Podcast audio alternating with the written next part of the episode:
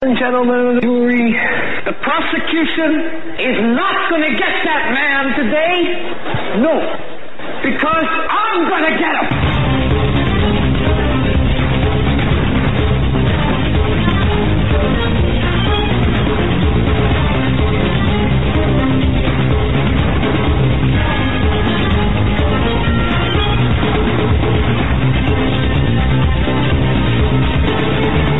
This episode of the Hagmann and Hagmann Report. We're coming to you live from our radio and television studios here in Northwest Pennsylvania, where we're bracing for uh, the big nor'easter or whatever, the the big storm coming here, as we uh, as we've been told. So, uh, the I-95 corridor for those people in the in the uh, northeast part of the country, the I-95 corridor is going to be pretty pretty rough traveling. It's our understanding, based on the latest weather reports. We've been watching this very closely. A lot of um, there, there's a potential for uh, travel shutdowns throughout the I-95 corridor, really from um, from DC to, to Boston to Philly to, or DC to Philly to to uh, uh, uh, New York to Boston, all throughout that that East Coast as we see this storm forming, and it's going to really hit the mid. Uh, it's going to hit the uh, East Coast really hard, Mid Atlantic as well.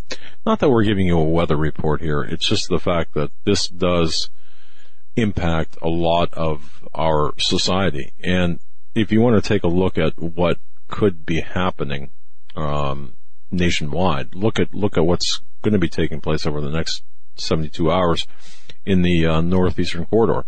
Uh, you see people rushing right now for supplies. You see them rushing for food. You see the uh, um, the last minute people out there, and I think we, we could take a lesson from this. The, the preparations that we need to have uh, should be a little bit more than what we're seeing. So just kind of a heads up on that. Um, it is it is news and it's uh, important news as well. Just want to remind everyone that we broadcast live every weeknight, 7 to 10 p.m. Eastern, right here on our Global Star Radio Network, and of course you can uh, we simulcast on Blog Talk, Blog Talk Radio BTR, as well as um, YouTube Live. You can watch us right here. See, you're seeing us. Do us a favor, folks, please. If you, even if you're listening to the, to us on YouTube or listening to us on uh, Global Star or BTR, do us a favor and subscribe to our, our YouTube channel. That does raise our visibility and makes us a little bit bigger target than than we would ordinarily be. They are actually. We watched this weekend real quick. We watched this weekend the uh, uh, wholesale removal of subscribers.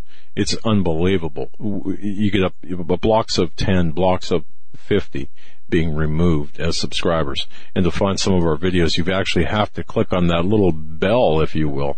So it's it's interesting uh, how everything is taking place with regard to censorship, and we've seen some of the uh, some of the uh, videos uh, uh, taken off or demonetized completely. But just something for you to to do. We ask that you do that.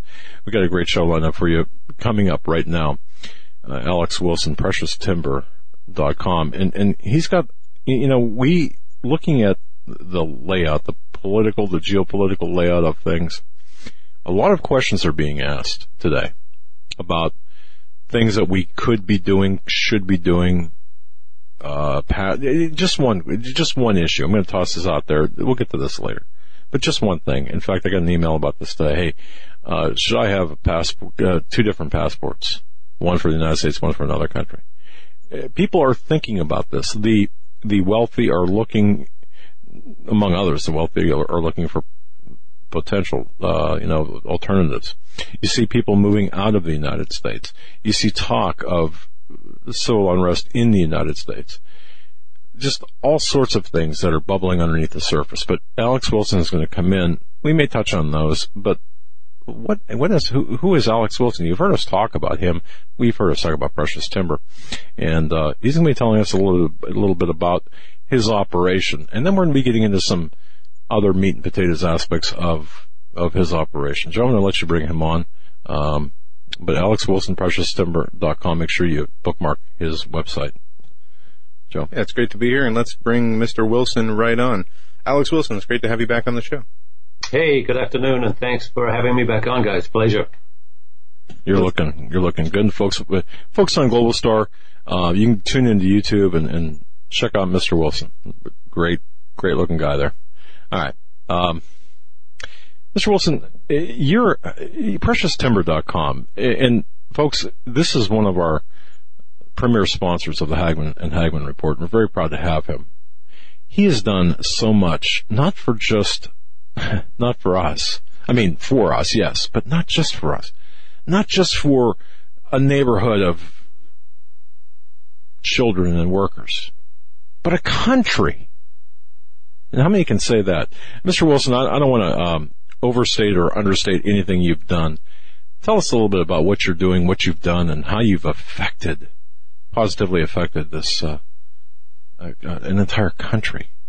Well, I appreciate that, Doug. Um, first of all, um, I sponsor and I support uh, the Hagmann and Hagmann uh, report purely and simply because I share uh, much of the things that you guys uh, obviously are passionate about, but the message that you uh, that you get out that's not got out in uh, in too many channels. So that's the reason I'm a big supporter of, of both of you and, and, and, and, what you're doing too. Um, for me, um, as you could tell, I have this little twinge still of a British accent. In fact, I'm sitting here drinking a cup of tea at four o'clock in the afternoon. Don't have my biscuits to, to dunk in there yet. Uh, that'll be later. Uh, but in uh, in 1999, um, I had well, I, I, I was having uh, sitting in Southern California where I am today in, in my second residence. I was having these thoughts about where America was going, and it was kind of like the story that I remember as a youngster in, in, in England in the 60s. I was a, a, young boy at that time, so I really wasn't getting all of it, but I did see the devastating effect uh, that it had on my parents and my relatives. And I'm talking about when a country gets too indebted, indebted, should say, when a country gets too indebted. And so the pressures that America is going through now and has been going through uh, for what the last uh, 30 years, ever since they took us off the gold standard and and play around with this funny money from the Fed. Uh, the UK was going through that uh, when I was a boy, when I was a 10 year old. And uh, in 1999, after I'd um, moved to the States uh, 15 years prior, and I built a good life for myself, uh, I came across an article about Nicaragua. And you're talking about second passports and things like that. Uh, I have a British passport. Um, I, am a green card holder. I was thinking about getting my, my American passport and looking at places around the world. And I happened to read this story about Nicaragua and it was quite compelling uh, because as a teenager I was traveling with a backpack. I took off from England in the early uh, 80s and, and, and did nine years of traveling and saw 72 countries. So I really wasn't watching the news too much in those days. So I really didn't have any history on Nicaragua from an American's per- perspective. I remember the the, the Contra uh, Sandinista uh, revolution, and that when the Nicaraguans finally rose up and said, "To heck with this, uh, we've been shackled by a Washington-funded dictatorship from uh, the mid 1800s all the way through the mid 1900s, and they wanted out from underneath that. I'm talking the average everyday Nicaraguan. And so just like America got uh, put away the Brits. The the Nicaraguans uh, stood up and and had a uh, had a bloody battle, uh, and their revolution pursued. And in 1989, so this was 10 years prior to me reading about it. In 99, Nicaragua became a, demo- a, de- a democracy, a, a constitutional democracy. And as a entrepreneur, it fascinated me. And one of the things that struck my attention was First American Title Insurance Company was going down there to open up an office because Nicaragua's president at the time said that all of the real estate across the country was available to for any foreign individual, any foreign uh, corporation in the exact same manner that any Nicaraguan can hold it, fee simple property. Now, one of the things that's always uh, been in the back of my mind since my uncle told me who was a he owned a couple of bars. You want to make a little bit of money, buy it by the bottle and sell it by the shot, or buy it by the acre and sell it by the lot. So my business mind was kind of racing, and I decided to take a trip down there, and I took a friend of mine with me. And this is 1999. And my friend had surfed Central America in the late 80s in Costa Rica and Nicaragua in the early 90s. So it wasn't a new region for him, but it was a new region for me. And the first thing that impacted me right deep in the heart was how fortunate I was because I lived and was born in the UK.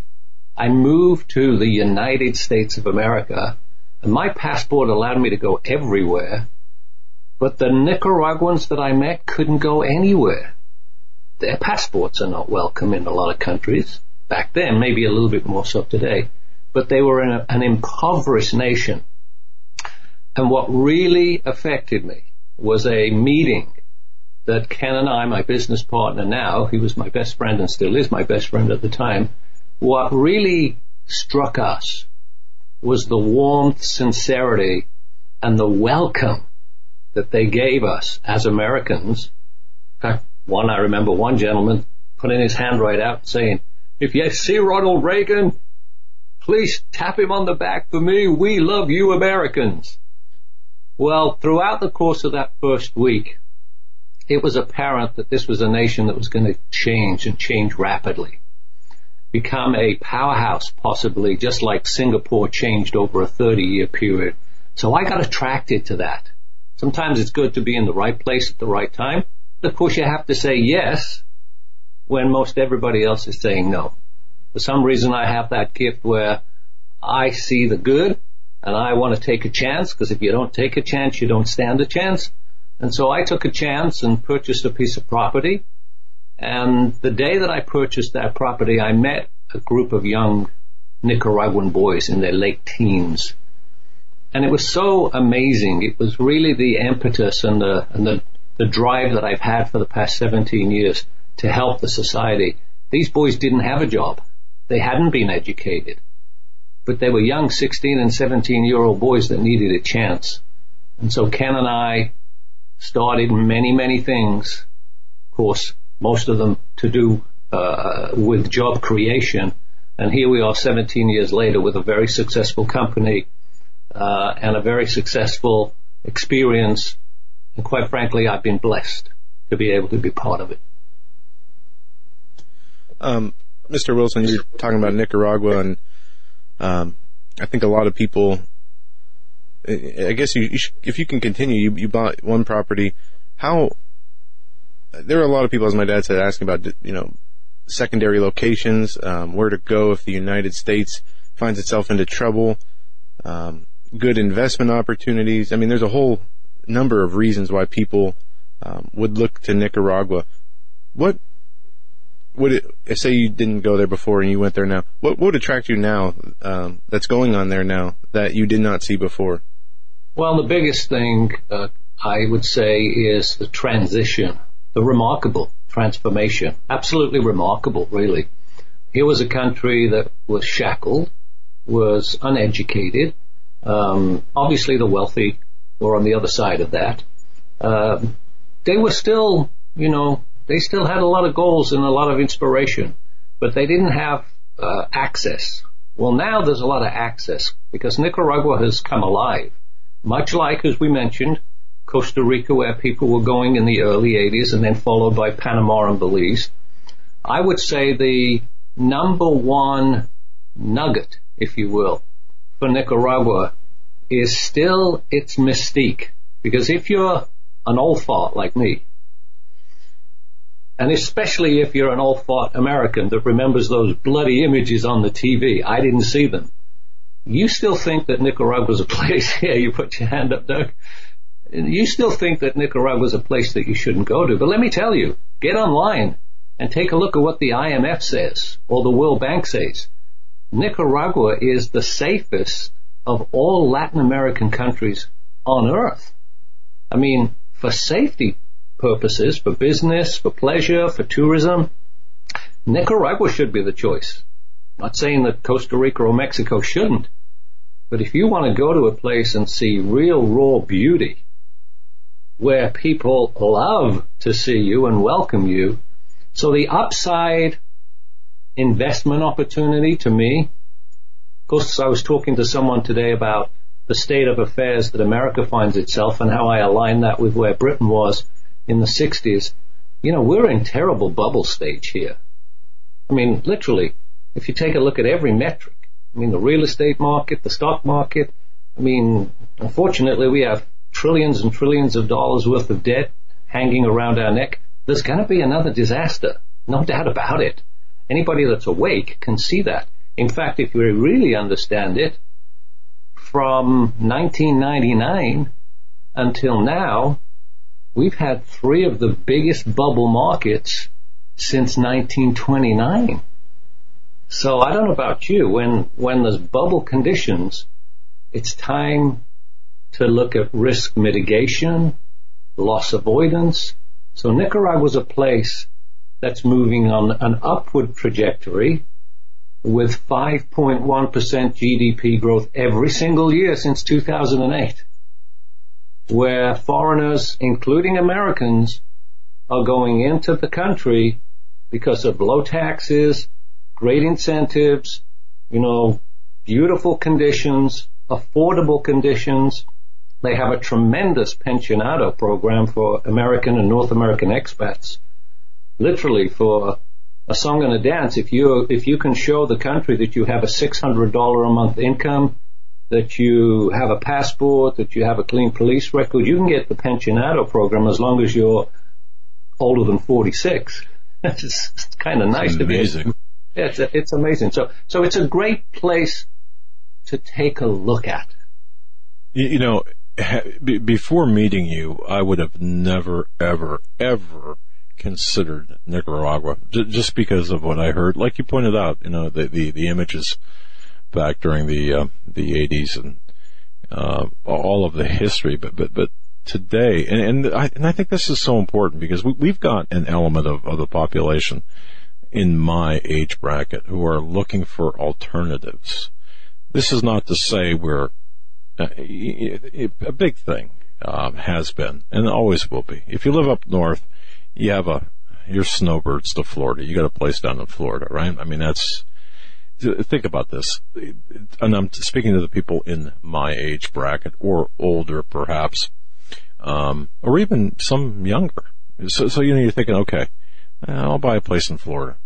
But imagine, and this is something that I didn't really give much thought to until speaking with Mr. Wilson, but being able to have the same opportunity, but even better, if you will, in Nicaragua. Nicaragua. Now, um, obviously there's some major differences. However, it's doable. Plus, Mr. Wilson mentioned about bubbles, and, and folks, I want to direct your attention to uh, to the fact that he's going to have Mr. Wilson's going to, and hopefully he'll speak about this.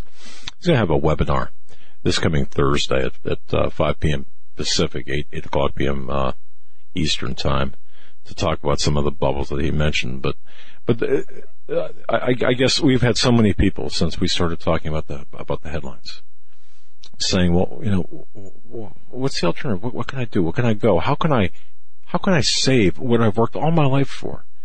Where can you go in the U.S. and and, and if the if the U.S. dollar is going to be problematic, how you know mitigation, loss mitigation, and avoidance." and, and this is what we're talking to Mr. Wilson about. So, um, yeah, um, just covered a lot of ground there. Kind of shotgunned that out, uh, Mr. Wilson. Sorry about that, but uh, well, you know, you've hit you've hit on something though, Doug. I mean, listen, I'm a I'm a I'm a proud American British. You know, I'm joined. I mean, I love my home country, the old country. Uh, we don't any longer call it Great Britain because she's not great anymore. Um, but it's difficult to know where to start with America because student debt recently passed 1.3 trillion. I mean, uh, auto loan debt now is 1.1 trillion. Both pale in comparison to the, I think it's 8.3 trillion dollar mortgage debt and the 3 trillion dollar consumer debt. So the red flags are everywhere. Companies have suffered the last few quarters. I mean, 50% of Americans are now living paycheck to paycheck. I mean, it's tough to stay on track. And then, you know, you look at the auto delinquencies, higher now than in 2008. So matter, wow. no matter, how, yeah, no matter how optimistic we might be with a new administration, the real facts are America is in serious financial trouble. And now add insult to injury if you think about it, well, with the slight move up with interest rates, that's gonna, you're gonna see inflation start to rise.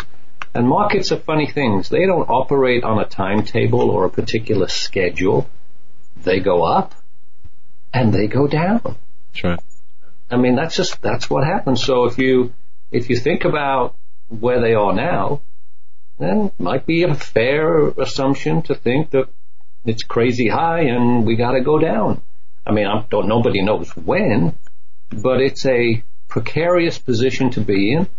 And if you're in your 50s, 40s, 60s, and you've just had two big haircuts in 2008 and, and 1999, do you want to take another big haircut? So while it's not a time to panic, I'm not saying it's a time to panic, but I am saying we should really consider whether this is a perfect time to focus on loss avoidance. Few people know what that means from a financial point of view. I'll teach that on the webinar on Thursday. And also risk mitigation. The wealthy know about this because in the, the 08 crash, when all boats sank, some assets didn't sink and actually went up. I'll give you an example. It's, it's my primary business in, in Nicaragua and that's very valuable, precious tropical hardwoods. The timber business, when in 08 we lost 37% of our value in the stock market, timber went up 9.4%. And if you go all the way back to, two, uh, to 1929 during the Great Depression, when everything dropped 75%, timber more than doubled. So, yeah. so there are, there's places to go is what I'm saying. Yeah, and it's it, this to me is is fascinating because uh, you know w- once again you can folks you can tune into any number of alternative media stations out there and hear the gloom and doom. It's there, and I'm, we're not denying that whatsoever. But at some point, we all have to say, "Wait a minute, you know, uh, okay, how can we, as reasonable, mature adults, um, prepare for what's coming. We know, you know, you can only ring that alarm bell so often. But even, even without respect to that, um, maybe even if you're of the mindset, well, hey, you know what? I don't really believe things are going to be as bad as you say they are.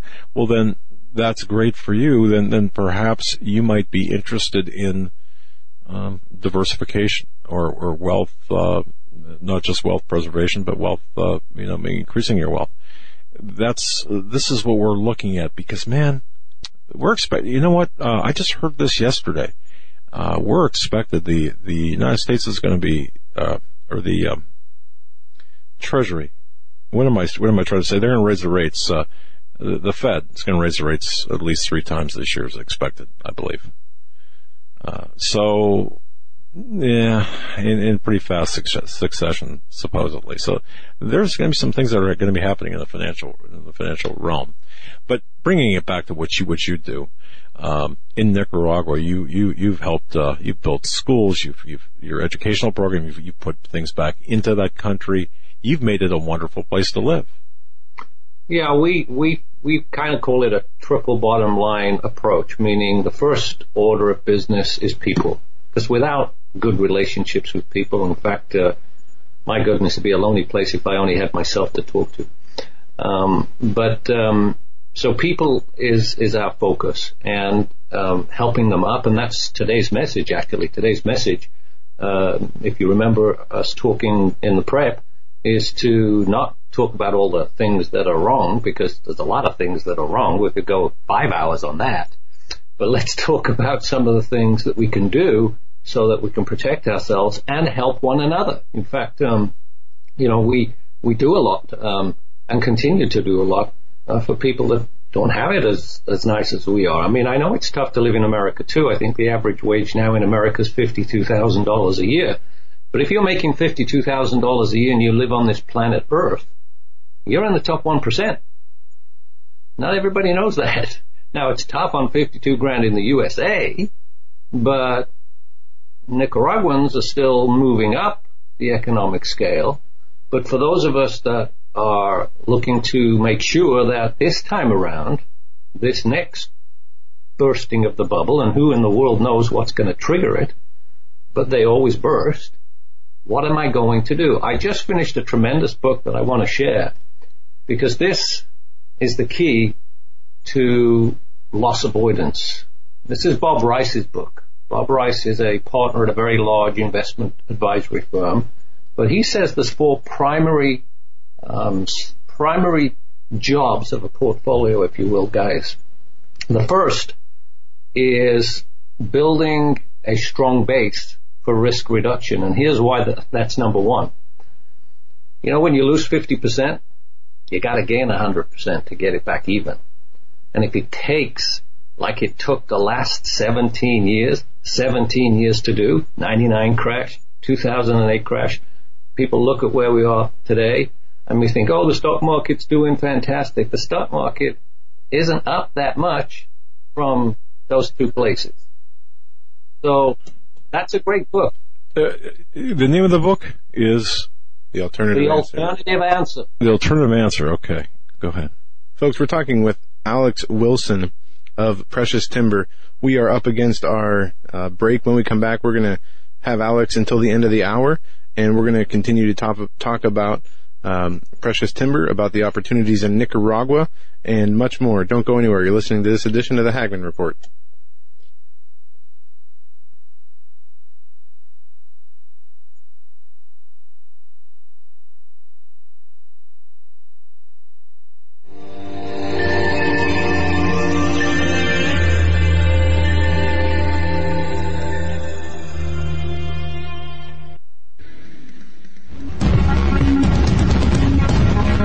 Visit HagmannReport.com for the news and articles that matter most. Stay tuned. We will be right back.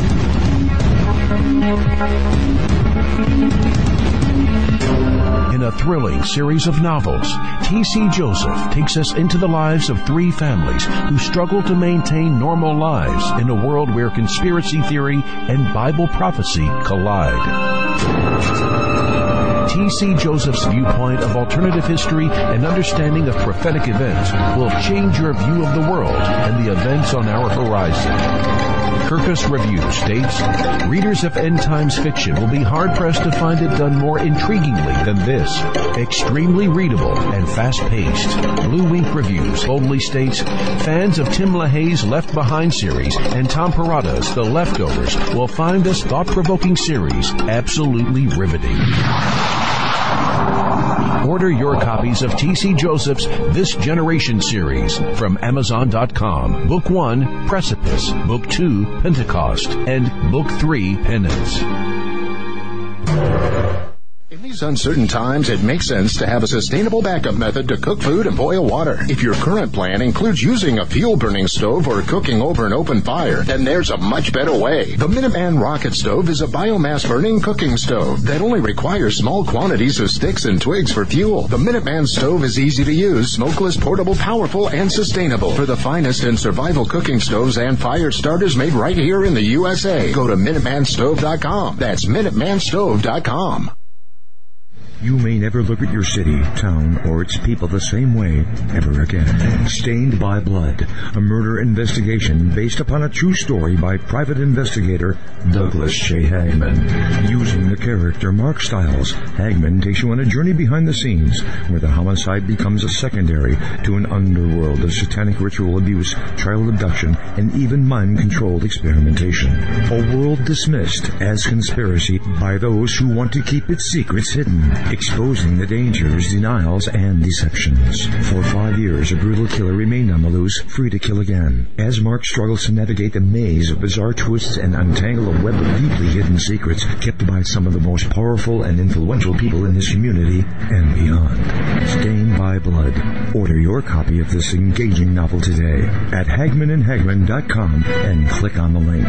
Stained by Blood.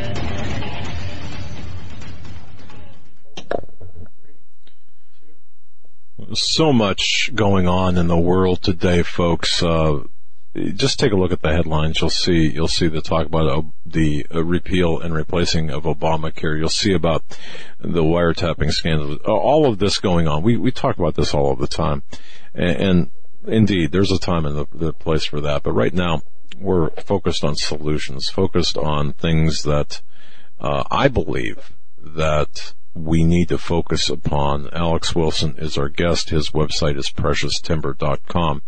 You stay, you stay tuned to this segment because what's coming up next is absolutely critical.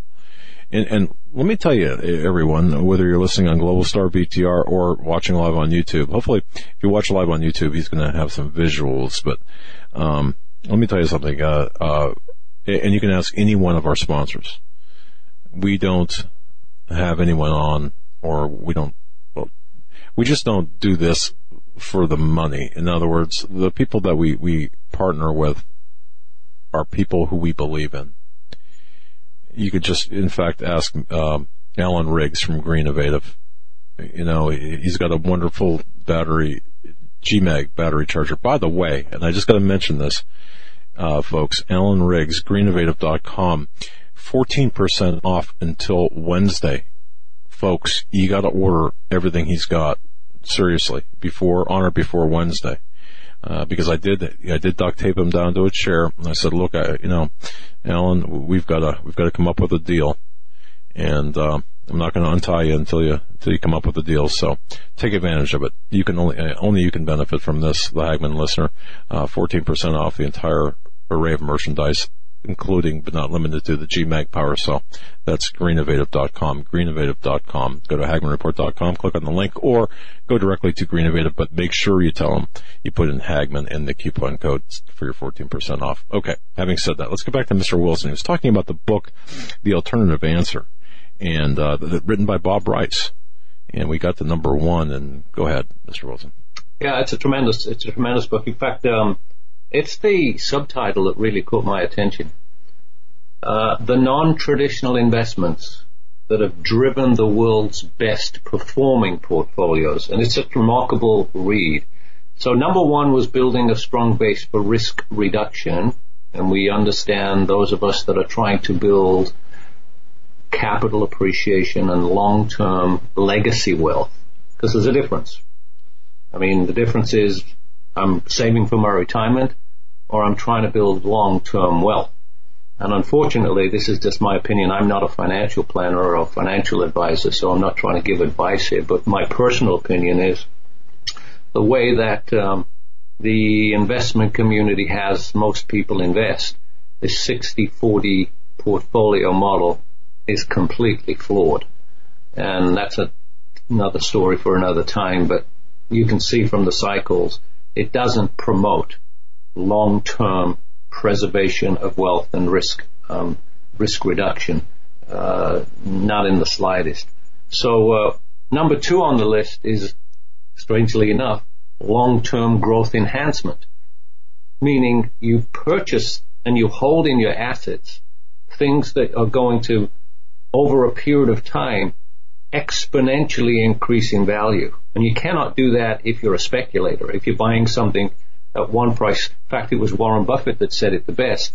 If you're investing by buying something at one price and hoping to sell it to someone else at a higher price, lousy way to invest.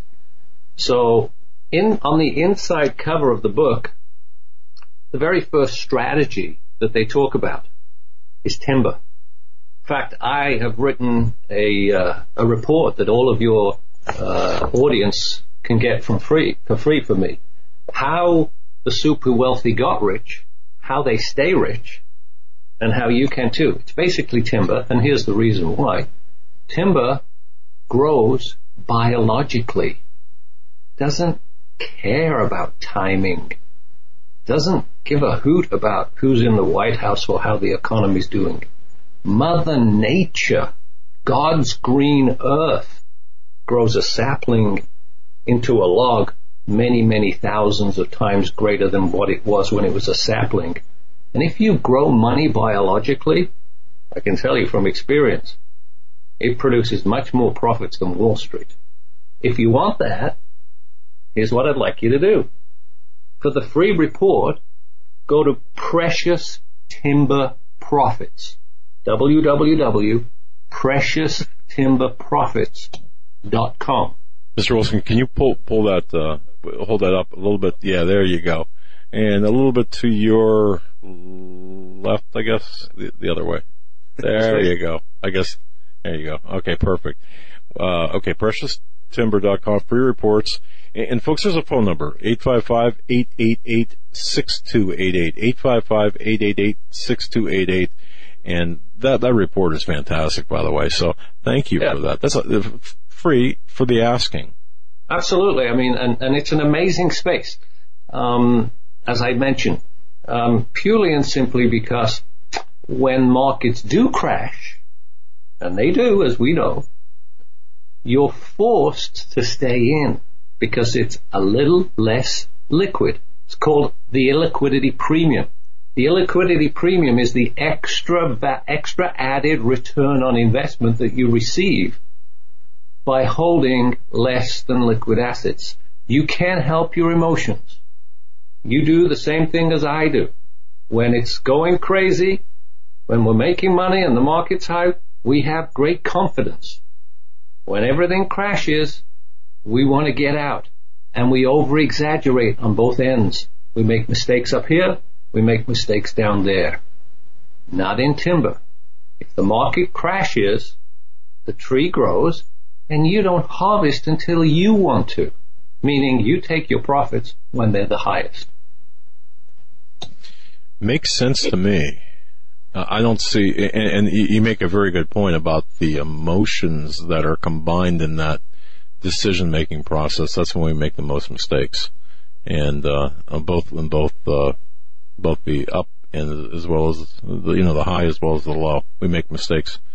Okay, fantastic. And, and, and timber, looking at this, um, this is, as you mentioned, a triple bottom line investment. This is one of the bet to me one of the better investments for long term growth, and I would give this to my. I could be. I. I mean, this this could be for my the next generation of my family and grandchildren. Um, fantastic. Well, it is. Well, it is. That's that's what the wealthy do. That's what the billionaires and the multimillionaires do. In the U.S., by the way, the two largest timber owners happen to be two of the largest media moguls. They didn't make their money in timber. Ted Turner from Turner Broadcasting, John Malone from Comcast, multi-billionaires. Between them, they own six million acres of timber. But most of the timber in the U.S. is privately held. It's not government held. Privately held by families that pass it on. And so yes, this asset class, this, this, uh, this vehicle inside of your portfolio that's making mid-teens returns year after year after year after year after year stays in the family, stays in the family and produces legacy wealth. So it's a tremendous space and it's misunderstood because it's not something that um, can be traded easily by stockbrokers or whomever. Um, it's just not that well known, unfortunately. It's just not, that's just not well known. Now, uh, l- let me. uh, Somebody just sent me an email here asking this question um, with respect to the report that you'll send them. Uh, okay, the phone number is 888-855-6288, correct? Correct. Okay, and the report. You can you send that by email or would that be hard I copy? can, I can send it by uh, either email or by hard copy, either way. Okay. And um, all I have to do is go to precioustimber.com or call that number 888-855-6288. Karen, this is for you who just asked. Uh, uh, I'll, I'll send you the uh, email or the number by email. Uh, but uh, precioustimber.com and then just uh, send you an email that way, correct?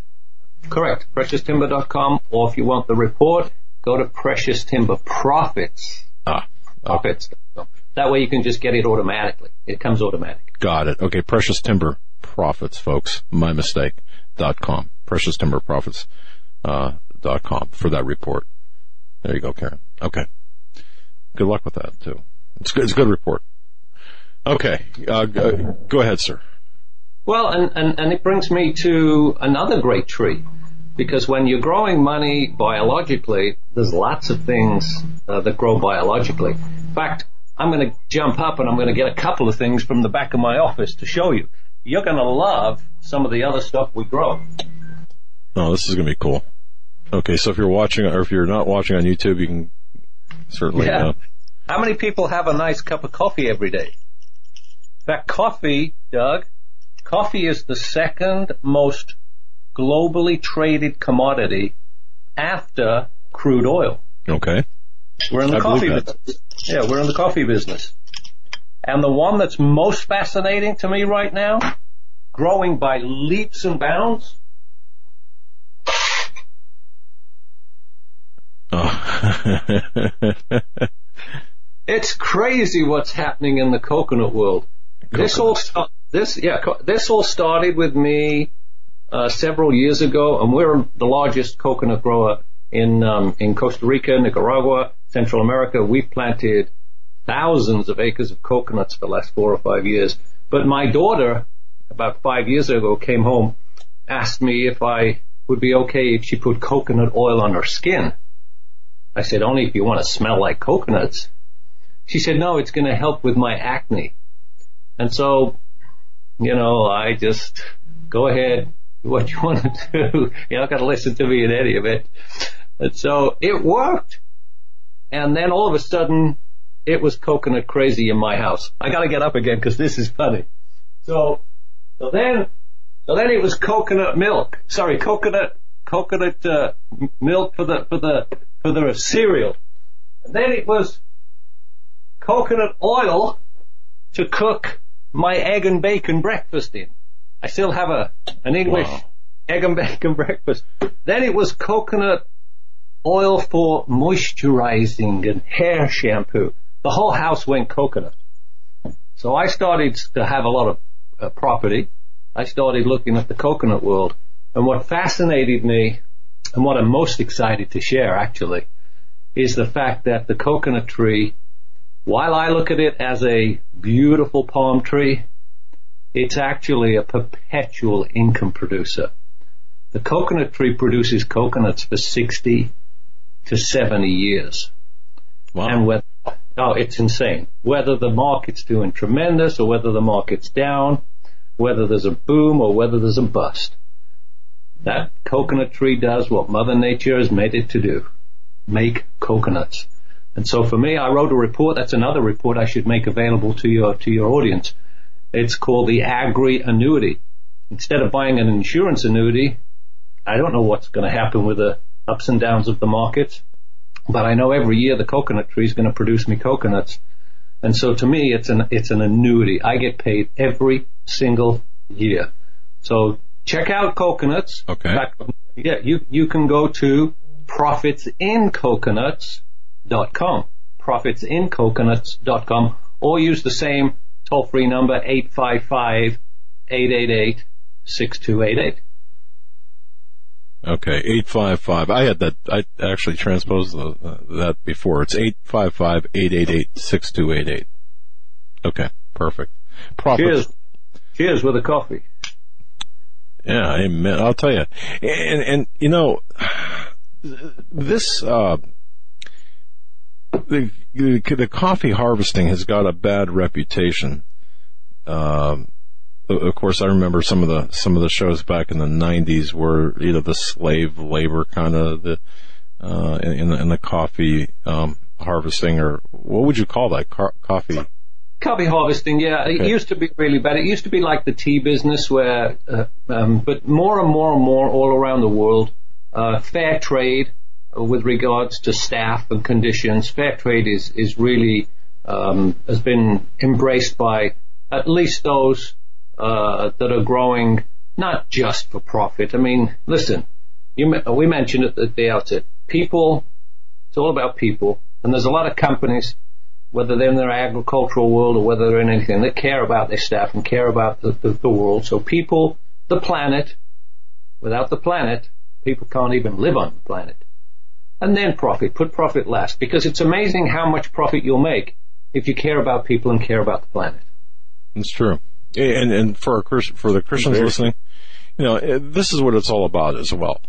And uh, Alex Wilson and his company has done a lot for the uh, country of Nicaragua. These school again, schools, libraries. Um, I mean, it's just tremendous. So, uh, you know, boy, there, there's so many questions I've got. I, I guess I got a question. Yeah, go ahead. And this goes back to, to Nicaragua, and then we can we can come back to the, the coconuts and coffee and investment opportunities. You mentioned that um, the the government of Nicaragua opened up the properties for all people of the world with the uh, means to, to do so that could come in and, and buy property. Yep. How much uh, how how much have people taken advantage of that, or is there still just um, so much available there? Well, there's still a lot available because remember, Nicaragua was the largest of all Central American countries. So Nicaragua is about the size of the state of New York. So lots of space. Everything that Costa Rica has, and I love Costa Rica, Nicaragua has three times more. So there's tremendous areas that are still very remote. In fact, the vast majority of the country is still very remote. It's a tremendous time now. Of course, when I was there, it was kind of pioneer days, and so you have to be a little either crazy or you have to have a little foresight because being a pioneer, you can also get an arrow in your back. But Nicaragua, I've had no problems. I've bought and sold hundreds and hundreds and hundreds of pieces of property. I own acres and acres and acres. I've been able to uh, bring a lot of North Americans, Europeans, Asians, and others that have read about Nicaragua and got become curious. And that's the message today. And that's just have an open mind. I mean, it's not the Nicaragua of the 70s. This is today's Nicaragua with a booming economy, a safe, safe, safe place to go, an affordable place. So the land values are still very low in comparison to their neighbors, Costa Rica, one third the price in Nicaragua. In comparison to Belize, which is way overpriced in my opinion, but I love Belize, it's at least, you know, maybe four times higher there in comparison to the US, and let me just use some numbers. Let's say you're retiring and you live in the snow capped mountains of Montana and you want to go to, uh, maybe you want to go to Florida. Maybe you buy a condominium for $200,000 in Florida and pay $4,000 a year for property taxes. Well, you can get the same condominium in Nicaragua for maybe $120,000 and pay $120 a year in property taxes. So the cost of living is amazing. If you go to internationalliving.com, if you'll have your audience go to internationalliving.com and type in Nicaragua visa and residency, uh, residency information, you'll see they have a tremendous program to promote uh, uh, interest uh, in Nicaragua by foreign expats, for retirees, and for business people. If you're a young businessman, you're listening to this show, jump on a plane. Go look at the opportunities there. Unbelievable. Wow. Okay. And, and that's something that, uh, man, the, the, the, uh, the, just the ability to, to get what I would look at is, is kind of on the ground floor of, of the opportunities right now um, now would be the time. I wouldn't wait. And you think with um, you know, what the opportunities that Alex is presenting, how many more have yet to be discovered or or uh, taken advantage of? Um, yeah. uh, tourism, for example. If you think about you know Belize, I've heard a lot about that country. I've never even looked it up online, but I've heard a lot about it on different radio shows and advertising um, on Fox Business, and you know you hear people are, are saying you know um, get to Belize, buy land in Belize.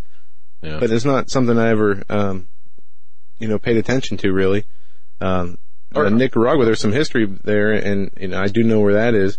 Uh, not that that's important, but um, when you think of getting in on the ground floor, when you think of the ability to live a life, um, specifically retirement, you just mentioned retirement um, the financial opportunities, you know, when you're looking at, you want to get out of the, the weather, you want to get out of where you, um, you know, made your living and you want to go to retire somewhere. It, and to, to, do it for that much cheaper in, in such yeah. a, a, nice location, um, it's definitely worth looking at. And you said, uh, internationalliving.com is where people can go to check out, um, some different numbers and statistics on, on, um, what's going on down there, correct? Absolutely. That's a good, and, and they have, um, in fact, uh, this year they just did, they do every year the top 10 places to retire on the planet. Nicaragua came in eighth this year, been higher in other years. Wow. Uh, but you're, but you're absolutely right. People are, especially in the developed world, Canada, England, Europe, America, a lot of people just can't even afford to retire in, in, in, in their home country anymore. So they are looking for places. In fact, uh, Costa Rica, I think, has 75,000 U.S. citizens that live there permanently and take their social security check in Costa Rica. Yep. The U.S. Sends it, sends it to them. So it's, um, it's, uh, and more and more people are doing this, and it's not just, uh, the average person. In fact, um, we won't get into this subject, I hope, too much, but the tax burden that's on all of us, mm. hopefully that will be reduced here. Uh, a lot of high net worth people are looking for uh, places to completely escape to. I'm not saying that you should give your passport up and, and become a, an expat. I, I, America's still going to be here, folks. The UK is still there. After the next crash, you're still going to be okay. The only big difference that the UK really had was that we became a welfare society. Most of it, most of the the, the, the, the citizens in the UK today um, have some kind of you know, governmental support. So that means your taxes have to stay high to cover all that. I'm not saying that's going to happen in America. I don't have a, a crystal ball. But what I am saying is loss avoidance, risk mitigation. Yep. And speaking of, I don't know if you want to get into this, Mr. Wilson. You only covered the first point of the um, of the book out of the four points of risk mitigation. And if we don't have time, we don't have to go back into no. it. Yeah, let's do let's do that because that's important. It's important to uh, to, to, to hit those points. So number one was the uh, building a strong base for risk reduction. Number two is long-term growth enhancement. Number three is inflation protected income. What I mean by that, making sure that you have income coming in all the time that stays online with inflation. Because let's face it, things go up all the time. When I came to the U.S. in 1986 I was able to buy my first condominium in Long Beach, uh, sorry, Newport Beach, California, uh, for $82,000. It takes pretty much that for the down payment today.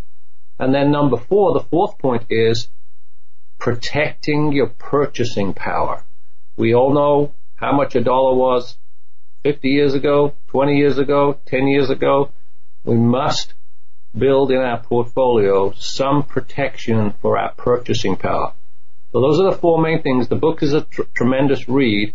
I recommend anyone that has a financial nest egg take a good look at that book and maybe tweak your portfolio a little bit. And if you, even if you don't have a financial nest egg, you're not going to get one unless you know what you're doing. So there you go. Um, we've only got about, I can't believe how quickly this has gone. We've only got about three minutes left of our time together the floor is yours. Uh, and I do want people to call you at 855-888-6288. Folks, give him a call. Give Alex Wilson a call. Again, 855-888-6288 about anything that we've talked about. But take the floor. The last couple of minutes are yours, sir. Well, it's been my pleasure. And as I said, I love supporting you guys and what you do and what your show's about. I absolutely um, big on making sure that we're an educating company and not a sales company. We work with accredited investors, meaning people that have a sizable net worth, and we put them into timber and we put them into coffee and we put them into coconut, um, real estate plays. We have a triple blended fund that we've just released in the U.S. People are looking for safe alternatives. And so if that's you, obviously get online, um, call me direct. Call me on the uh, 855 number, 855-888-6288. Go to precioustimber.com. See our videos. Come on one of our tours. We have what's called a discovery tour. It's not a sales tour. It's a discovery tour. I went down to discover Nicaragua. It wrapped its arms around me and it hasn't let go. I promise you, if you come, something will impact you and you'll want to help out with some of the things that we do, like Doug has said. Like our school chair program, for example, I learned that 50% or less of the kids didn't even have a chair to sit on at school. How would you like to be a youngster trying to get educated and you're sitting on the floor? We made a big change there. We've made hundreds, if not thousands of chairs and given them to schools. You can do that too. We're not saying that we're anyone special. I think anyone that sees those kinds of things is going to make an impact. And then finally, if you're looking for a affordable, peaceful, friendly, uh, warm, low cost of living part of the world. Let me tell you, Nicaragua is not that far away. It's only two hours from Miami. It's three hours from Houston. It's five hours from Los Angeles. It's close enough for those relatives that wish you hadn't have gone to this tropical location to live, for them to either jump on a plane and come see you or for you to jump on the plane and go back home. So give Nicaragua a second look and you'll be very surprised. She is a upcoming, she's a powerhouse of a potential marketplace, and especially if you're an entrepreneur. I can tell you if you're an entrepreneur, you're going to find it's covered wagon time. It's like when they came from the east to the west. Take Nicaragua on. For me, I'll be happy to help you. Fantastic. I, I, think Donald Trump just made him the ambassador to Nicaragua. Alex Wilson from PreciousTimber.com, uh, PreciousTimberProfits.com for that report. Get the report. 855-888-6288. Mr. Wilson, thank you so much for joining us. Um, we hope that our listeners take advantage of the, the free reports that you've made available to them, and we will keep in touch. Thanks for coming Thank on. you, sir. Thank you so much.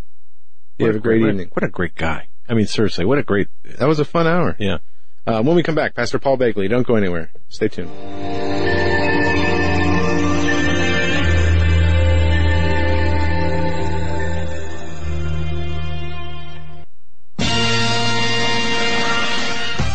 Greenovative. Go to HagmannReport.com, Click on the link to Greenovative. What Greenovative is, it's a small company in Florida. They created something called the GMAG Power Cell. It produces electricity by adding salt water to this unit that recharges rechargeable batteries. It's the coolest thing you'll ever see in your life. It's really neat. Really a, a super device. All right. You need just two teaspoons of ordinary table salt, a little water, but a bang, you're charging your rechargeable batteries. Super GMAG chargeable is affordable, it's lightweight, weighs about 8 ounces, it's durable, it's EMP proof, and it's environmentally friendly, yeah, that it is.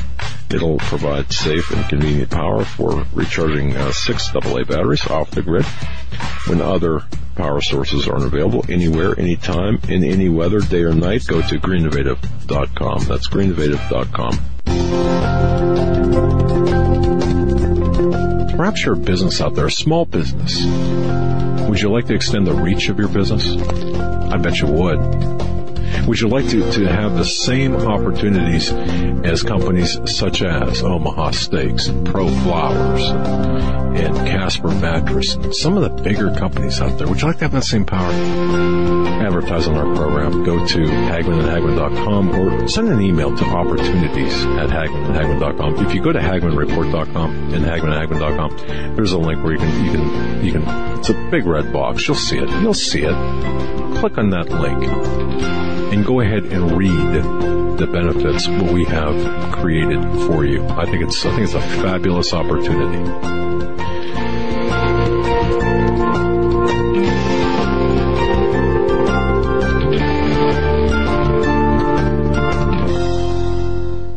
For investors, timberland has become the symbol of safety. Global tropical timber demand continues to surge as the world's population increases. The need for managed, sustainable timber production forests has never been greater. When stock markets crash, trees keep growing. Direct ownership of fully managed tropical timberland acreage is now available to accredited investors. Prime, valuable hardwood groves close to the beautiful Costa Rican border generate and maintain superior long-term wealth. Consider visiting our forest plantations. Qualified accredited investors should go to PreciousTimberProfits.com or dial 855-888-6288 for more information. Call 855-888-6288 or visit PreciousTimberProfits.com. This announcement does not constitute either an offer to sell securities or a solicitation of an offer to purchase. Offering made by prospectus only. 855-888-6288 PreciousTimberProfits.com. PreciousTimberProfits.com.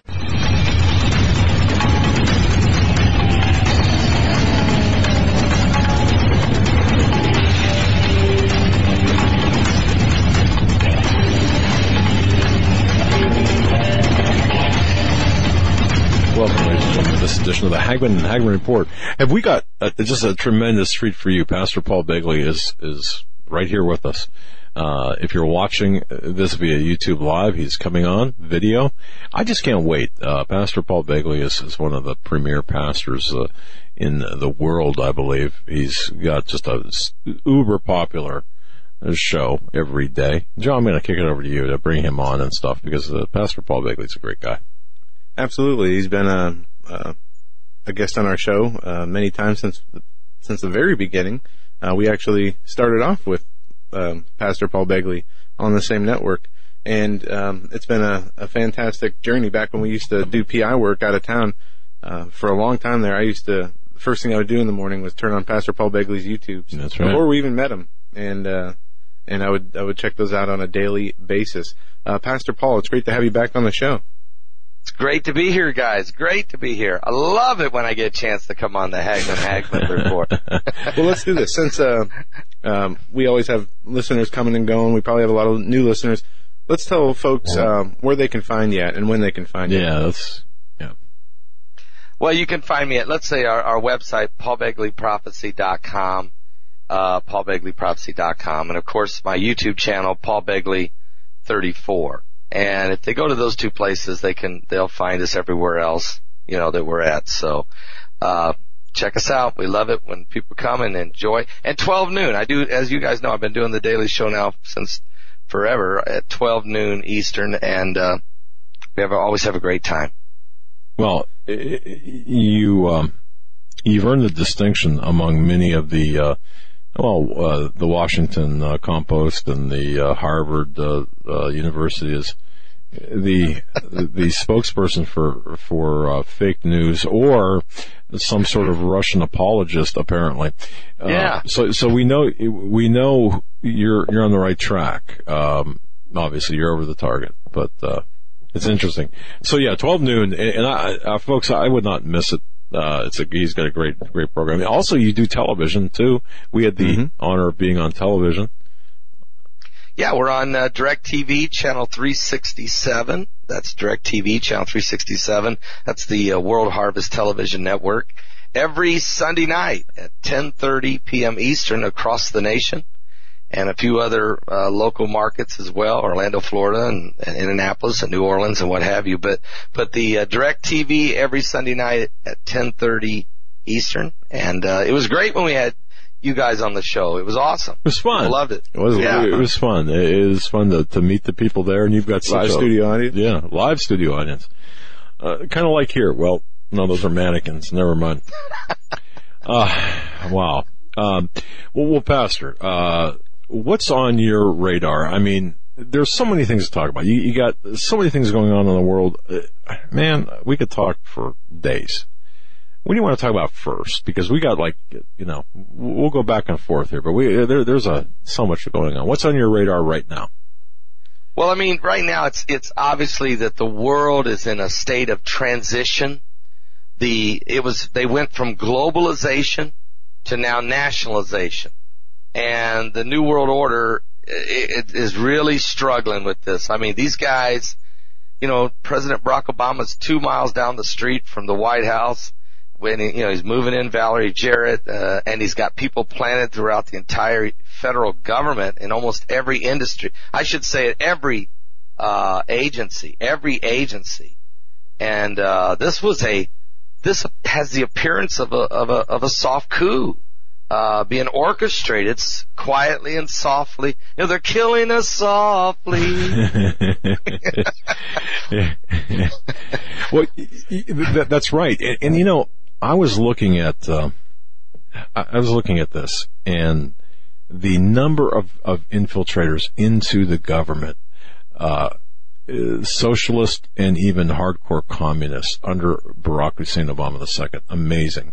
And I do believe that a lot were brought in under Clinton, both, I mean, under Bill Clinton, but the co-presidency there that remained there under Bush, and then were really even more facilitated, groomed. And, and when Bill Clinton got into office, he fired, I think it was 95 uh, former um, attorneys and, and, staffers that were appointed under Bush.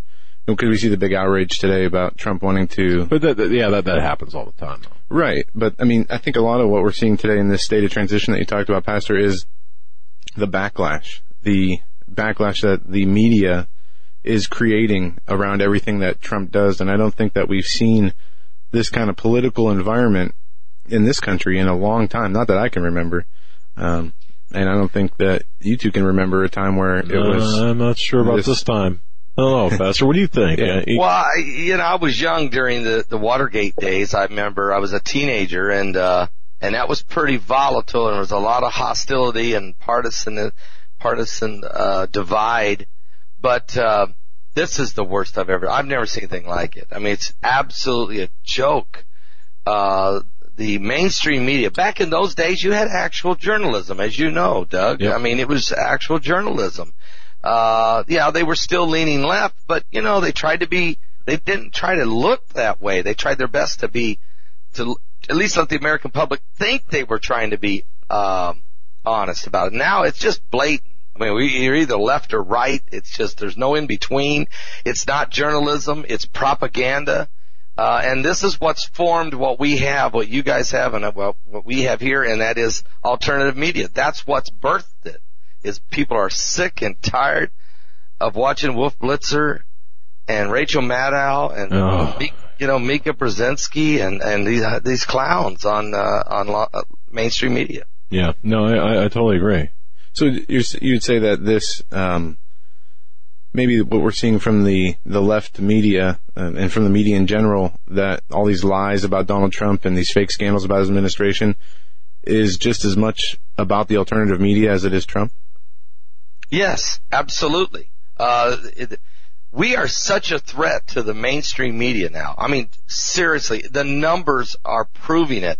If you take all of us collectively, our, our total views a day is better than the major networks. Uh, and they know it. I mean, we're right there with them. Uh, they really don't know what to do with us except come out, let Harvard. Harvard does a study, the 50 most, you know, the top 50 fake news sites. And there's, you know, there's a Canadian Free Press. Yeah, I'm, yeah. Thinking, oh, yeah. I'm thinking that's, that's Hagmann's, that's Hagmann's. and then, and, and, there's Steve Quayle in oh, the yeah. middle of the thing.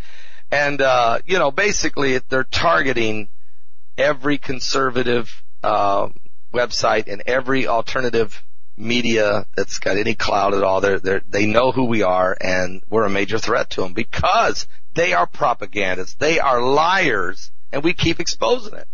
Indeed. And, and you mentioned Watergate. I, I, I've been thinking about that too.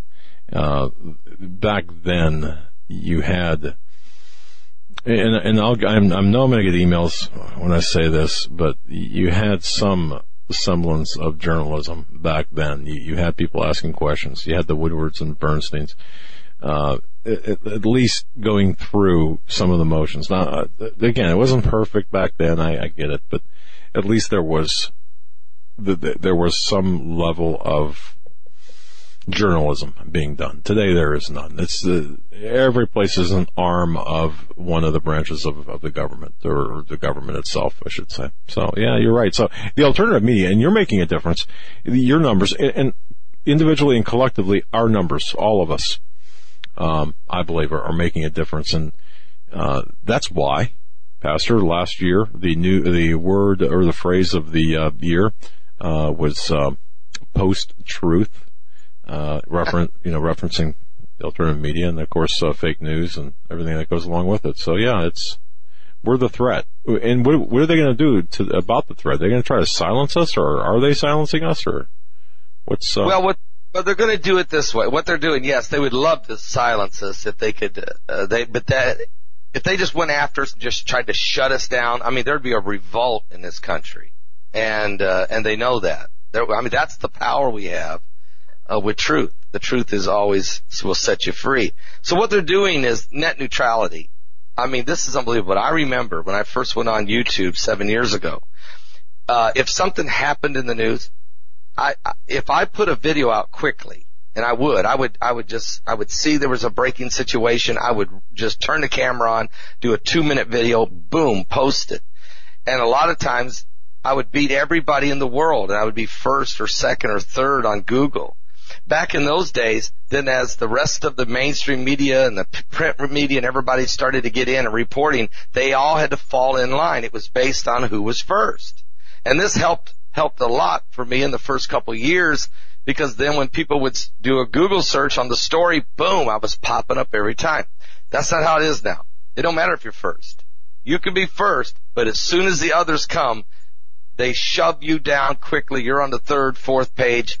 I mean, it doesn't matter. They have selected groups that are, that's going to get the main slots and that's just the way it's going to run. And it's in anything about Israel, anything about Israel immediately goes to the back of the line. You have to go to your Google search and hit, type in the, the word of the story, but that's not good enough. You're going to have to hit in the last hour or the last 24 hours for it to come up to the, the page so you can find it. So net neutrality, uh, Doug and Joe, that is how they're going to try to slowly, softly silence us.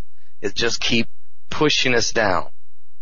Is that why we lost the ICANN addresses? You know, is that one of the reasons the uh, that that Obama let the ICANN he internationalized the uh, addressing uh, of the internet, the uh, of um, cataloging and, and handing Right. out the addresses for websites on the internet to an international organization. I believe in 2015.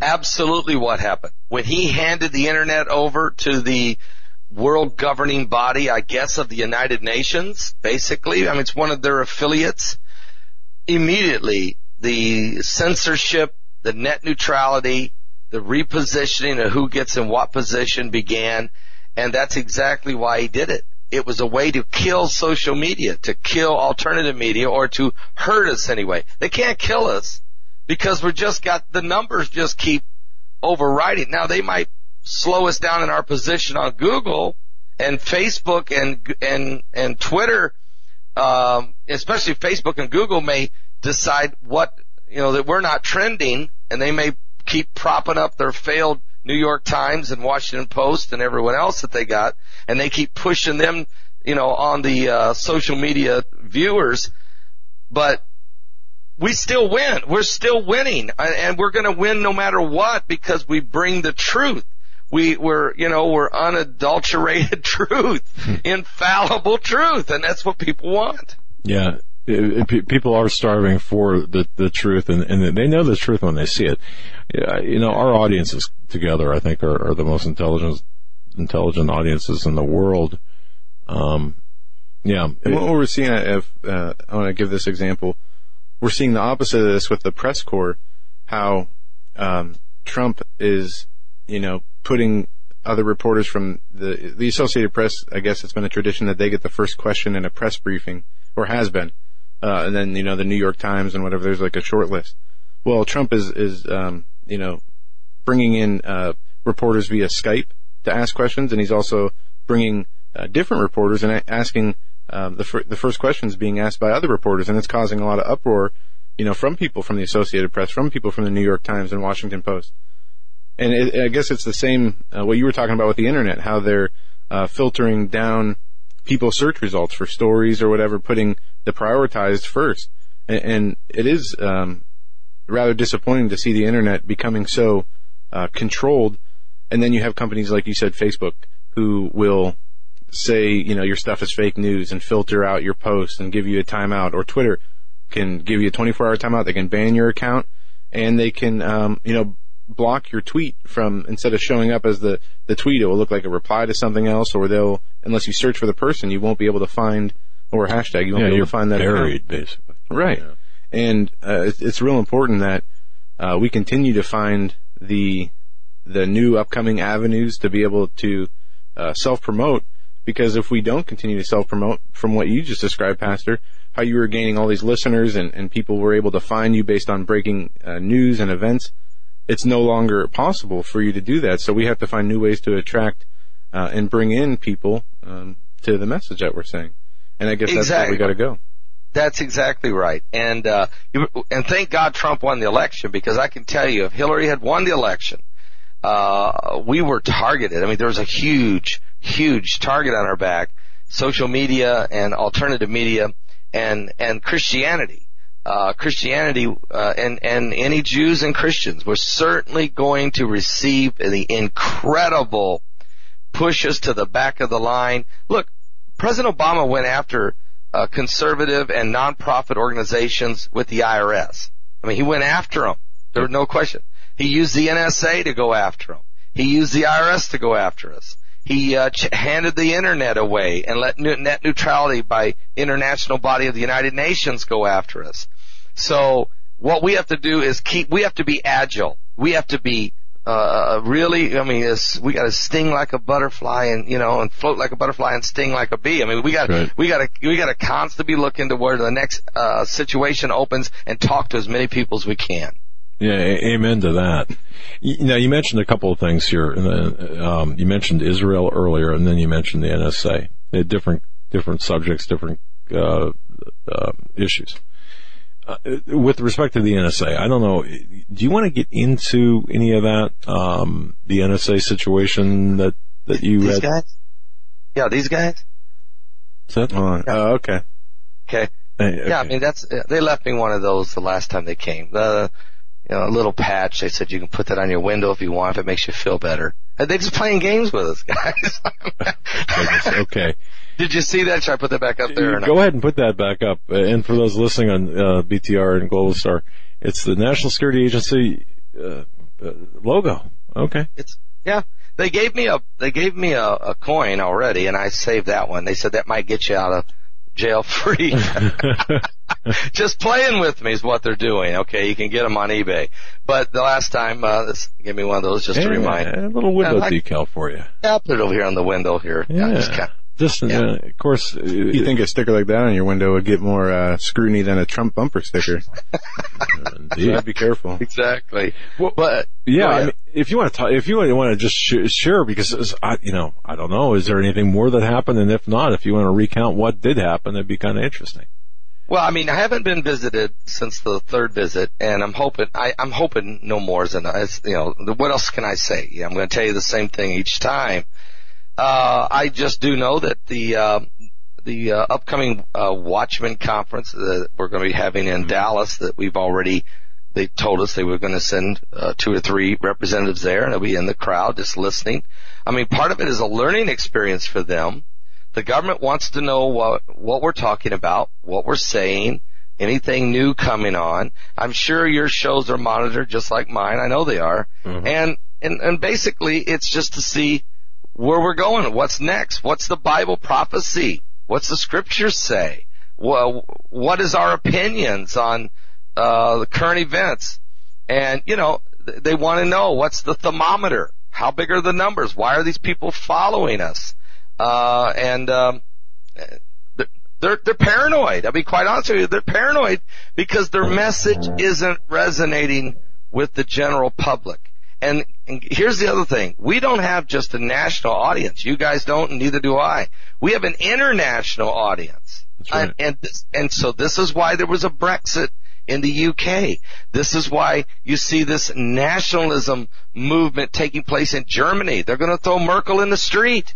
I mean, she's destroyed the country with the migrant crisis. Uh, you're, you're going to see several nations going into a nationalism, you know, uh, take care of our home nation first. Why are we trying to police the world? You know, this is a huge, this is a huge shift from the globalization, from the Tony Blairs of the world running around, wringing their hands, hollering one world government, one world religion. This stuff is not going to work. Um, you know, people don't want it. It don't work. Uh, uh, that's true. Now, now, um, yeah, and I do believe we, we're suffering, or many, the population is suffering from this moral, cultural, and spiritual whiplash that they experienced, especially the spectators, um, the non-participants of this, uh, f- from this move toward globalism, and then all of a sudden the 180 toward uh, nationalism. So, or non-globalism. The, uh, the nationalism sounds a little bit. No, it doesn't because you know people have been taking that out of context Yeah, ever since I it's know. been brought up by Trump. Nationalism is not equal Nazism. No. Even though you know you have the one example of of Hitler. Um, It's not national restoring, socialism. right? And he re, what he did is is re, uh, restored his country's economy and brought it back through a war machine that he later you know launched against um, continents of people. But the equation of, of nationalism, Nazi, and people thinking nationalism is some bad word now, it really makes me mad because uh, this is one thing I do remember. Uh, I've studied, you know, the nationalism, different nationalist movements, and it's only, um, you know, it's gone bad a few times in history. Nazism is, is a great example, but, um, the other times it's been, you know, you've had civil wars and, and internal political strifes, but I don't see how a, um, the media or other people can say that putting your country first, being your country's leader, putting your country first, putting the people first is a bad thing or equal to being a Nazi in any way. It's just, Right. it drives me crazy, uh, the more I hear it. Right, and I, you know, I probably shouldn't use the term because of that ex- exact reason, as you're saying, because they want uh, people, the media especially, wants to equate the term nationalism with Nazism. Uh, I mean, Israel is a, a national nation. Matter of fact, every nation is a national nation. They, you know, that's what makes you a nation. You know, they all got borders and they all got constitutions or some kind of parliament or monarchy or form of government. Um, it, but what's happened is the end of globalization, the end of the, and this was the big play by the Illuminati, the Luciferians. I mean, they were at the, they were inside the five yard line, guys. They were inside the five yard line. It's, and, and they were get first down inside the five. They're going in. And all of a sudden, fumble, fumble, whoa, you know, and, uh, and, uh, the people have woke up and they're saying, we don't want this. You're right. killing us. Yes. Yeah, exactly. And I, and I, and I see that, uh, I, I do see that, uh, taking place, the, the, uh, the, the that, that kind of the, the, again, the, the whip, whiplash, that whipping, whipping back around. But now getting back a little bit to, to the NSA, I just want to kind of, kind of clarify this.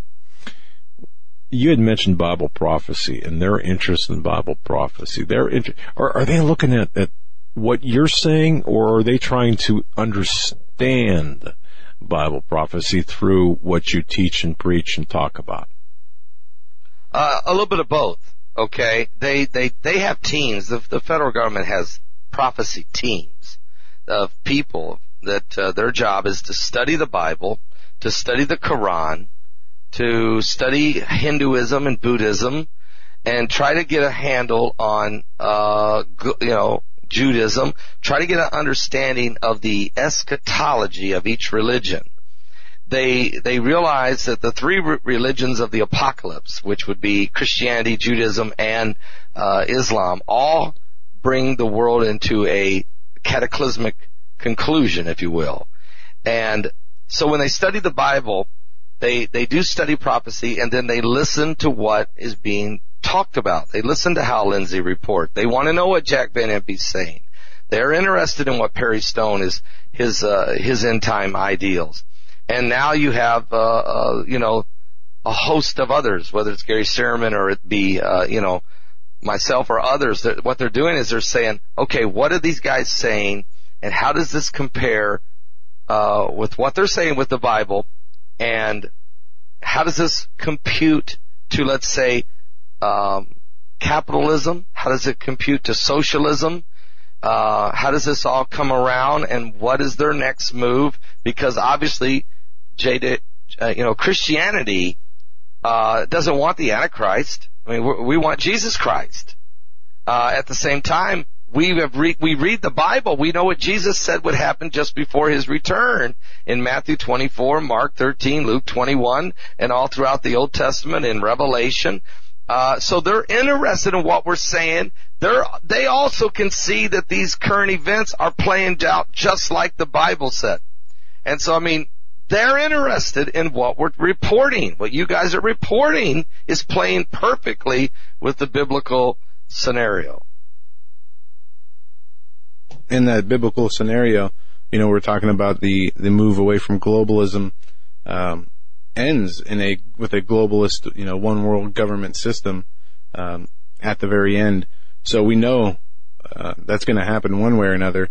And Right. you know, when, when you talk about the end times and, and the tribulation period, the mark of the beast, um, that is a one world system as well. But there has to be a lead up to that, I believe, um, that will take us there. But let me ask you this, Pastor. We got about a minute and a half before break. Do you believe that somebody who's not a Christian can sit down and analyze what you just talked about and get it right? No, they can't get it right, but they can analyze it and they can see that it, they can see some of the possibilities, but they'll need help with it. They'll, and that's why they'll go to other books, other manuscripts, other teaching or YouTube or what have you to try to gather, um, the biblical perspective of the end. Um, but you need the Holy Spirit really, because you know you won't. I, I'm afraid that those who are not walking in the light of the Lord, something can happen right in front of their face and they just don't even realize that that's a biblical narrative playing out. Uh, they're just not aware of that. And so spiritual eyes to see, uh, will certainly enhance their opportunity. But, I mean, if you can read the Bible, you'll, you'll see a lot of it right there for you if you're looking. No, you're absolutely right. Folks, we're talking with Pastor Paul Begley. Paul Begley, paulbegleyprophecy.com is his website, his YouTube channel, Paul Begley 34. You can uh, catch him live on Blog Talk Radio or on his on his website. He does video also at paulbegleyprophecy.com and uh, multiple YouTube videos, very informative YouTube videos every day. And don't forget, paulbegleyprophecy.com, Awaken to the Shakin' conference coming up May 5th and 6th in Chicago. It's free to attend. Sign up on Pastor Paul Begley's website, paulbegleyprophecy.com. And we'll be right back with Pastor Paul. He's going to be with us until the end of the show. So we got three more segments with him. Don't go anywhere.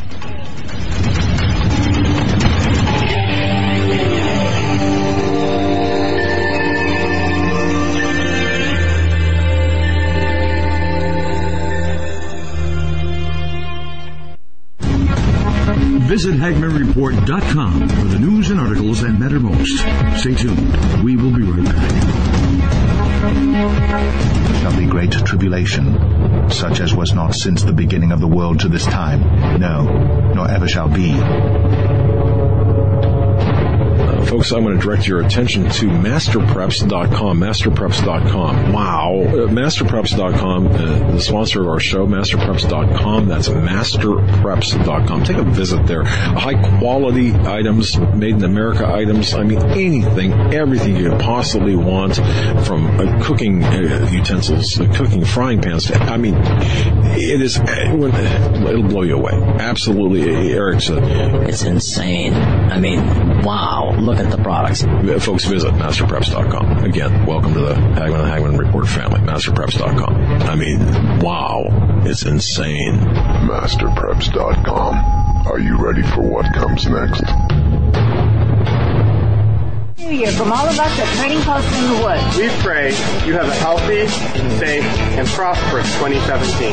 And we would like to thank all of you for welcoming us to the Hagmann and Hagmann family. You're all a very wonderful and special group of people. Because we believe it is so important for you to work and acquire good health this year, we're going to do something that we've never done before as a thank you to you for your support. We're going to make something available that we believe everyone needs.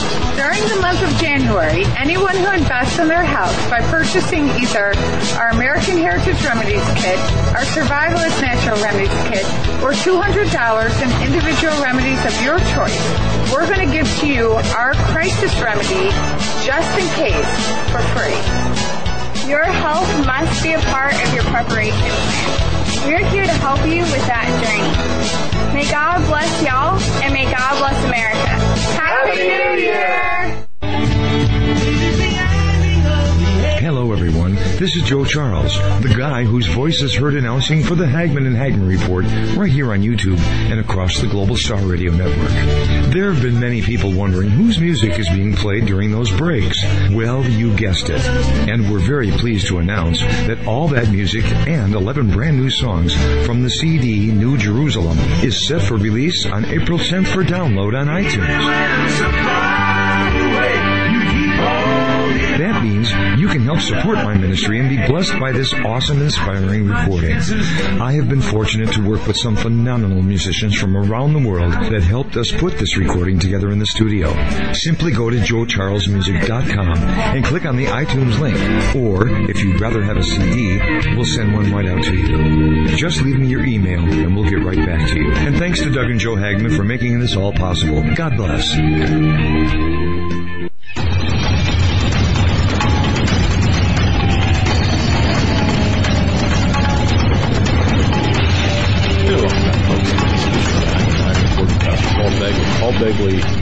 34. That's for the in, um, YouTube, okay, which you, you, gotta, you gotta watch his YouTube man, and subscribe to his channel as well as ours. But Paul Begley 34 on YouTube, paulbegleyprophecy.com. That's his website. If you don't know who Paul, Pastor Paul Begley is, you've been living under a rock or on a deserted island for a long time because uh, he's well known throughout the uh, throughout the world. Actually, world renowned pastor, speaker, and uh, Bible expert.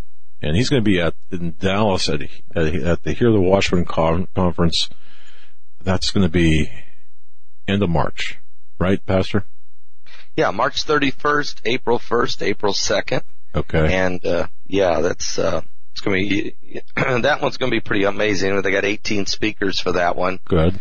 Okay. Uh, three full days, Friday morning till Sunday evening. So yeah, it'll be pretty powerful. Yeah, actually, my stepson's getting married that day, so it's uh, Ah. yeah. Eh, But uh, so yeah, wish you well on that. And then we then of course we'll be at Awaken to the Shakin' conference. Um, that's in uh, just north of Chicago in Gurnee, Illinois, May fifth and sixth. Folks, you got to go to that. It, it, I think two thirds of the nation's population is, in Canada's population is within a day's drive of, of Gurnee, Illinois, or just north of Chicago. Uh, it's free. It's free. Well, Except for the lodging and travel. yeah, and, and whatever we shake you down at the door for. Right. Yeah. and that's, that's, that's your, that's your area. uh, That's Doug. right. That's your area. That's right. We're just gonna we're, we're gonna set up a fake uh, fake booth out, out front and say yeah, it's uh, tickets are fifty bucks and uh, t- yeah TSA style right. Before we get back back to Pastor, and we're kidding, folks. We're kidding. Go to go to Pastor Paul Begley's website and uh, click on the link to the Awaken to the Shakin'. But you know what? Register register now. That's May fifth and sixth uh, because it's filling up fast. And you know, hey, it's free. Uh, we're going to be giving some fantastic. Russ Dizdar is going to be there. Pastor Paul Begley is going to be there. There's your th- th- th- there's your conference right there. Those two. But before you get back to Pastor Paul, I just want to mention uh, Minuteman rocket stove, the best rocket stove on the market, bar none. If you haven't gotten one of these, you're behind the you're you're, you're behind the times. Minuteman stove.com, minutemanstove.com. And folks, think about this in, in these uncertain times. You, you got a nor'easter bearing on the, uh, down on the, on the east coast. If your power goes out, your, your uh, utilities go out, how are you going to cook? How are you going to warm up the water? I've got the perfect solution. It's the Minuteman rocket stove. It can provide your family or group the perfect solution for cooking, for whatever you need. It's small, it's lightweight, it's wood burning, every bit as powerful as a kitchen stove. With decent wood, it's smokeless, fully self-contained for a clean, for clean storage and transport. Because the Minuteman is so efficient, it cuts down your wood gathering needs. You don't need to go out there and get big, you know, tremendously big logs. Um, it's about a tenth of what would be required of cooking the, old-fashioned way, like over, over an open fire. Don't rely on gas or fuel stoves. You know, we did that. Um, I, I don't camp, and this is why. Uh, I, I took a, an old camping stove. This is like 30 years ago, and yeah, ran out of fuel, and I was in the middle of nowhere. And it was, it was man.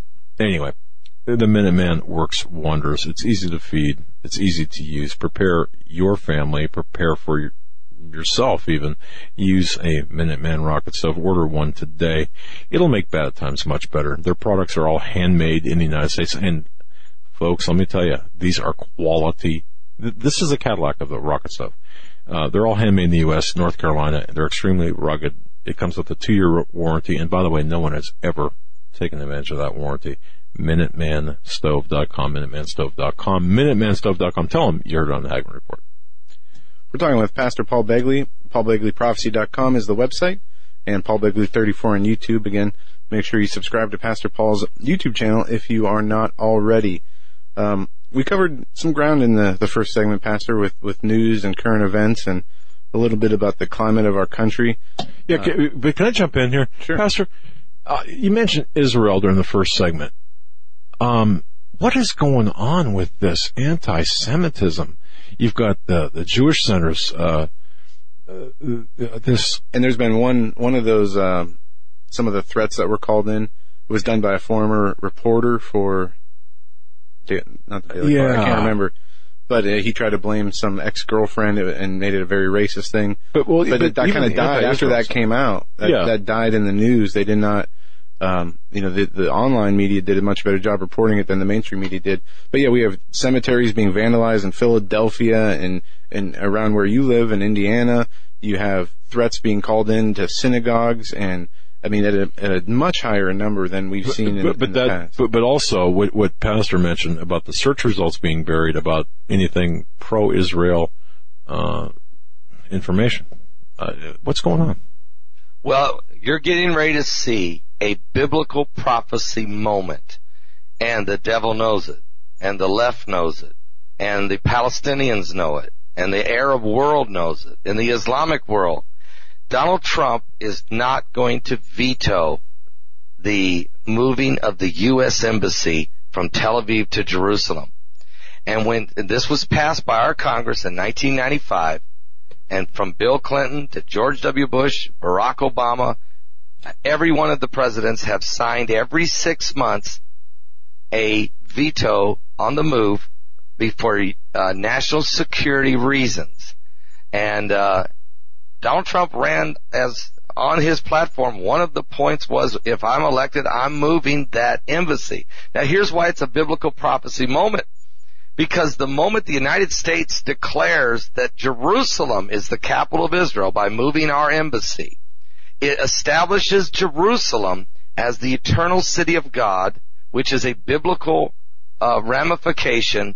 And because Jesus, when Jesus left, when um, during his ascension, he, you know, the, a voice from heaven said, "Ye men of Galilee, why stand ye here gazing in the heavens? This same Jesus that you see going away is coming again in like manner. He's returning, according to Zechariah 12. Jerusalem will become this cup of trembling, this burdensome stone for all people. It's because uh, the, the Lord will return on the Mount of Olives. It splits in half. It's a, it's the end is coming, and Israel had to be a nation rebirthed, and Jerusalem had to be its capital and city, waiting for the returning of the King. The Bible calls Jerusalem the city of the great King. So this is coming, guys, and I'm going to be in Jerusalem actually, uh, and I hope to be standing there the very day that the word is released from the White House that the that the embassy is coming to Jerusalem because I know what this means. I know what this means. It is a setting us up. We're in the end times, and of course, from uh, th- there's going to be some chaos, and I think you're already seeing it. Anti-Semitism against the Jews, hatred everywhere.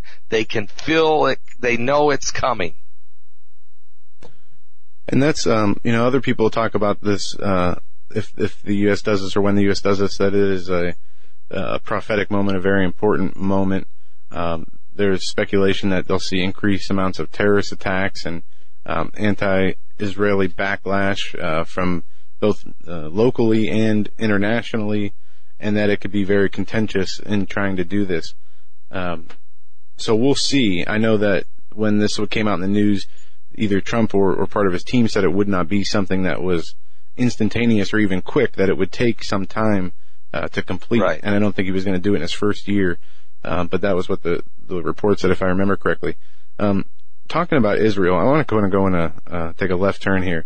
Because when you mentioned Israel, I, it reminded me of a video I watched recently of you at the Supreme Court building in Israel. And I've never seen some of the things that were there before. Can you get into that a little bit and, and describe Sure. to people? Um, Yeah. Th- that- and, and yeah, that was a great piece of video, by the way. Um, do, do we have that? Uh, not queued up. no. Okay. All right. But I can, I'll find the title of it and direct people to it. It was good. But yeah, there was a big pyramid in the middle of the Supreme. Can you give us a little um, Because this is very interesting for folks who haven't haven't heard this before. It, Uh, actually, yeah, actually, we were uh, staying at the Crowne Plaza Hotel, which is where all the diplomats stay. Okay, uh, when the United Nations sends in their diplomats, or any nation, a lot of times they either stay at the King David Hotel. That's where the presidents and prime ministers and those people stay. But your lower level, your diplomats that actually are doing all the work, they usually throw them over at the Crowne Plaza. So we happened to be staying at the Crowne Plaza that week, doing some filming. Heidi looked out the window we were on the 21st floor. She looked out the window and said, what? Are you serious? That is the Illuminati pyramid. It's green, it's got the eye, and it's sitting on top that building. She goes, what's the story with that? What, what is that building? I said, I don't know what that building is, but that's definitely, we zoomed in with the camera. Well, later that day, I got a, got a cab. I was going somewhere and I said, hey, can you tell me what that building is right there? And he says, yeah, that's the Supreme Court building. So I tell Heidi this. She says, why don't we go inside? We got to check this out. So she calls. There was a tour the next day scheduled. So we went on this little tour and, uh, it was, it's, there's ley lines running right through the Supreme Court building. It's built on the ley lines. It has 33 stairs up to the third level. It has a, the Illuminati pyramid is in a atrium room called the Room of Enlightenment. The, all of the Supreme Court justices, um, whenever they have a court case, if it's a, if they're, if it's a kind of difficult case to rule on, they will go into the uh, enlightenment room and wait to be enlightened on what the answer should be. Now this building was built by the Rothschilds, completely donated by them, and uh, is totally 1000%. They're proud of it. They tell you this. So when you think of Jerusalem, yes, it is a, a holy city. It's a city of, of the great King, Jesus Christ returning. It is absolutely a tremendous uh, city where you have the Temple Mount, you have all the other things, you have the Jews, the Christians, and the Muslims converging there. It's spectacular. It's the, it's one of the most awesome things to be a part of is to just walk around in Jerusalem for a few days. But when you go to the, to the Supreme Court, there's no question, there is no question that that building and that part of the, of the nation of Israel has a heavy influence, um, by the Illuminati. And, and here's, and I was in prayer about this. I want to say this. I said, God, what in the world's going on here? He goes, well, you haven't been to Washington, so you haven't figured that one out, so you're going to need to do that. And you need to spend a little time at Buckingham Palace. You need to spend a little time near the Vatican. And once you do, you'll get a clue that the, the power, the kingdoms of the world are all going to converge as one. And, uh, and then the Lord reminded me, that Jesus chose 12 disciples, but one of them was a devil. He even says that. And Lucifer has always had a seat at the table. The Illuminati has always been at the table and will stay at the table no matter how great a nation is, America, Israel, Canada, or any other nation. Believe me, the Illuminati has a seat at the table of every, every nation's leadership and it's going to be there until the coming of the Lord. And yeah, that's uh, very fascinating. And folks, if you go on um, uh, Pastor Paul Begley's YouTube channel, you can uh, scroll down. The, the video is about a year, year and a half old, or you can just search um, Paul Begley, Israel, uh, Illuminati, or Supreme Court. There's quite a few videos up there of um, from inside the building and from outside the building. But that doesn't mean, Pastor, or does it mean? Well, what does that mean in terms of Israel, the nation, and I mean, th- th- that's not an indictment on the entire nation. No, it's not. It's okay. no, it's not, and and uh, that's why I'm trying to break it in two parts. You have the spiritual portion of of Israel, and the government itself is very spiritual. There's no question. The nation of Israel is founded on the Word of God, and you can't walk through a doorway anywhere in Israel without the Word of the Lord on the side of the post. Okay, the city shuts down for the Sabbath I mean, trust me, this is a very holy and religious city. And Christians are everywhere trying to follow the footsteps of Christ, and Muslims are converging uh, and and trying to get up on the Temple Mount to pray. So there's no question the nation of Israel is very religious and, and God has his hand on that nation. But there is an Illuminati influence and it has a, it's got a seat there. It doesn't have control, but it has a seat. And in the judicial side of Israel, it has a seat, much like we see in Washington DC. America's a great country founded on the Word of God. Israel's founded by God. America was founded on the Word of God. And yet, six different presidents said their greatest fear for this nation was that it would become under the hand of the Illuminati. And that's going from George Washington to John F. Kennedy. And, um, so that isn't an indictment on Israel. So I don't want anybody to misunderstand. It's not an indictment on Israel. Israel is a powerful nation with the hand of God on it. But, but Jesus was a powerful son of God, but he had a, he had the Illuminati at the table. He was always there. And we have to remember, I mean, just like Washington DC and our government and our government institutions versus the citizens, which we see publicly one of the biggest divides that we've, we've had ever. Uh, if you lump the media and, and politics and Washington D.C. in there, it's the same with, with most nations. You have, you know, the, um, the people, the, the top 1% or the elites in every nation who, and you mentioned that that Supreme Court building was built by the Rothschilds. They seem to have their hand in everything. Um, at least all, all, um, monetary, uh, institutions across the world. But there are, you know, it seems like power attracts bad people inherently or, or they're groomed for it or whatever.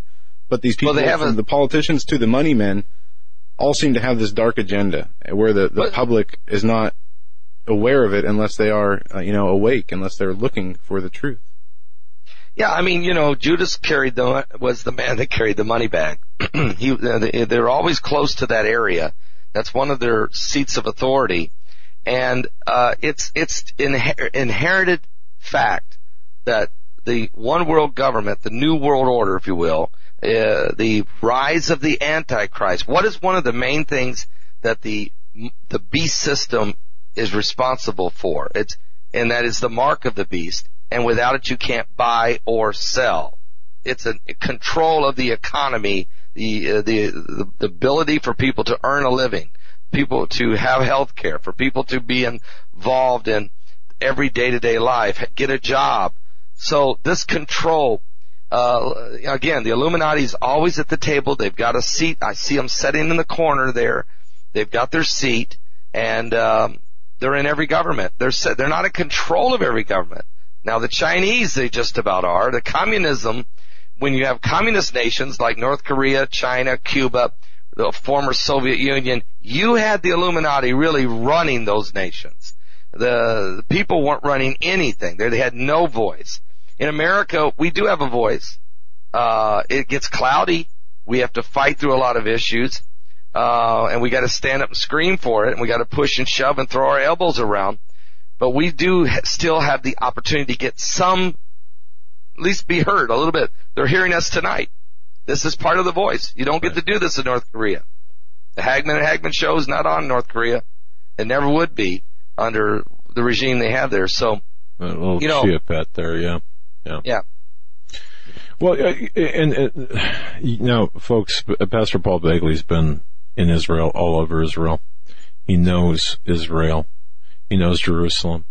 Uh, I, I've gotten uh, some emails saying, well, if you're a Christian in Israel, you cannot, um, uh, you, you've got to be careful because now, can you, as a Christian, can you proselytize in Israel or is that It well, look if if you're a citizen of Israel, if you're an Israeli, um, you know that's frowned upon. They really don't want the Messianic Christians.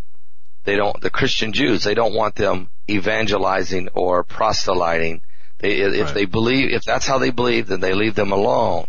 Uh, but they don't want them out there. But the first Messianic congregation uh, synagogues are being built now. Oh, This is this is huge. And oh, oh, by the way, if you, I don't know if you know Avi Lipkin, yes? but Avi Lipkin uh, is a Orthodox Jew.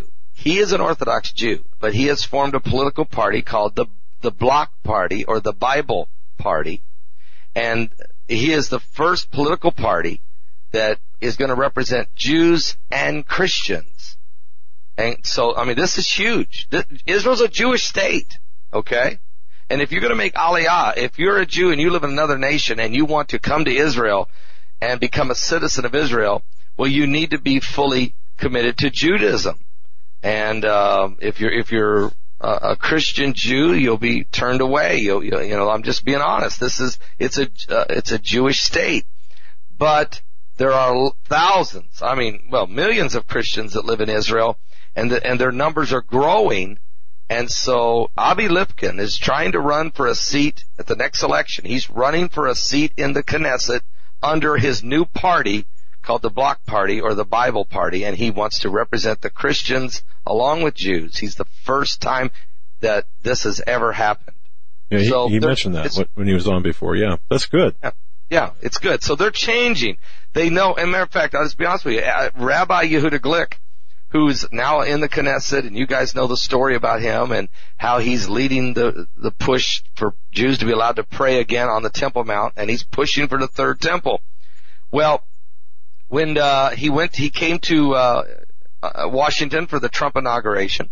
He represented Israel as an envoy, official envoy of Israel.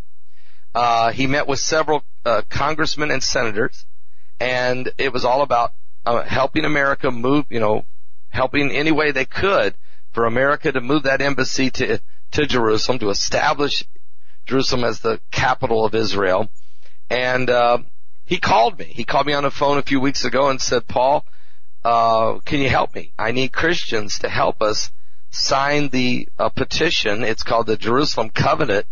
But if you can get help us to get some Christians from around the world to sign this, we want to present it to President Donald Trump and say, look, you've got signatures from Christians as well as Jews, and they're worldwide saying, sure, move the embassy, help establish Jerusalem as the covenant. And he's chosen 25 evangelical pastors from around the world, of which I'm one of the 25. I, I tell you that what's happening is that uh, you know the government of Israel has to and, and will. They seek. They know Christians are their friends. They know we are their friends, and uh, and so there's a bridge being built right now, big time. Fantastic. Okay. And, that explains a lot. And, and the, the other question we get, Joe, and, and then I'll, um, we're about four minutes out from the top of the hour, but, uh, the other question we get a lot is, uh, you know, oh, the, uh, um, the treatment of the Palestinians by the Israelis, how they're walled in and penned in and it's concentration camps. If you're a Palestinian, they, they live in pal- uh, concentration camps. Now you've been there. Right. I do. I dare say that's an overstatement, if if uh, a completely inaccurate statement. Uh, uh, Totally, totally false. Let's uh, help clear that up. And it's that is what the media has portrayed. Right. That is what the left wing has done. If you're in Israel, the Palestinian people that live in Israel, work every day in Israel, own shops in Jerusalem, own restaurants, drive the cabs. I usually always hire a Palestinian cab driver because a Palestinian tr- cab driver can go anywhere in the country. An Israeli cab driver has to stay in the Israeli territories. Can't go into the West Bank. Okay? oh wow. Think about that. Because he's not welcome. There's big signs on the road that says, if you're Israeli, whoa, you know, don't be, uh, attention. If you enter into the West Bank, you enter it under your own risk of even death. okay? So when I decide to go to Bethlehem, or if I want to go to the West Bank, if I want to go to Jericho, I hire a Palestinian cab driver and he takes me anywhere I want to go. There's no, there's no threat to tourists. Tourists can go anywhere they want and they're welcomed. But and you, I've sat and talked to Palestinian people. They love their, their citizenship as in Israel. They love the freedom they have. What you have is the crowd that's in Gaza. The, those in Gaza, they're living in under the thumb of the Hamas. And they are living, it is, it is, uh, their conditions aren't no, not even close to what the rest of the nation of Israel has and the rest of the Palestinians have. But the reason is they get funding, they get money, but the Hamas hijacks them and keeps it and buys weapons from the Iranians and and and uh, prepares and digs tunnels and spends all the money to overthrow Israel and the people living in Gaza struggle because the money that's poured in there doesn't go to them. And so that's the real truth. And when you're in Israel, you can, you can sit down and talk to the Palestinian people and I mean, they have, they have just as all the same, you know what I'm saying? They live just like the rest of the Jewish people do. It's, so there's a, there's a real false narrative, um, that's being portrayed out there that, uh, is just not true. If the, if Hamas would let, would get out of the way and, and not hijack the rest of the Palestinian people and, and, and that all the violence would stop, Israel would be able to help those folks there in Gaza and help bring their economy along. But you can't when somebody wants to bomb you or, or blow you up or shoot you. You just can't. Yeah, and, and it's my understanding, just for from my own research of this, and of course you were there. Uh, the uh, Hamas really became even more entrenched under the uh, uh, well under Obama as president, uh, most powerful man in the West. Uh, you know, as putative president of the United States. But yeah, so so very interesting, folks. We're talking to Pastor Paul Begley, paulbegleyprophecy.com. That's his website. Paul Begley 34. excuse me, Paul Begley 34 is his YouTube channel. Sorry. Uh, and uh, we're we're right up against our top of the hour break. Um, folks, again, if you want to join us, Russ Dizdar and Pastor Paul Begley at the conference.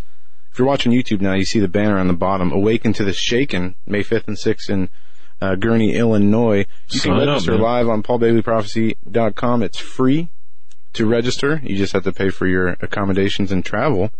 Uh, so you can't beat that deal. And um, I don't know how many seats are left, but they've been going Not quick many, lately. so- So make sure you do that. When we come Register. back, we got Pastor Paul for the next hour, and I want to, when we come out the next segment, I want to kind of take a hop around the, the world from ISIS to Iran, North Korea, the United Nations, and Fukushima are some of the areas I want to hit, and uh, any other current events. So just looking at your YouTube channel, Pastor, and, and uh, just checking out some of the latest. So we're going to do that when we come back. Don't go anywhere. You're listening to the Hagmann Report.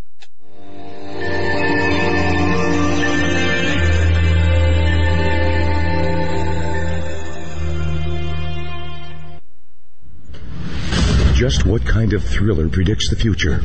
In three days in the belly of the beast, Daniel Holdings wrote about the God particle before CERN actually discovered the God particle. In As the Darkness Falls, Daniel wrote about an Islamist terrorist confederacy that rose up out of Syria and declared a caliphate three years before ISIS was ever heard of.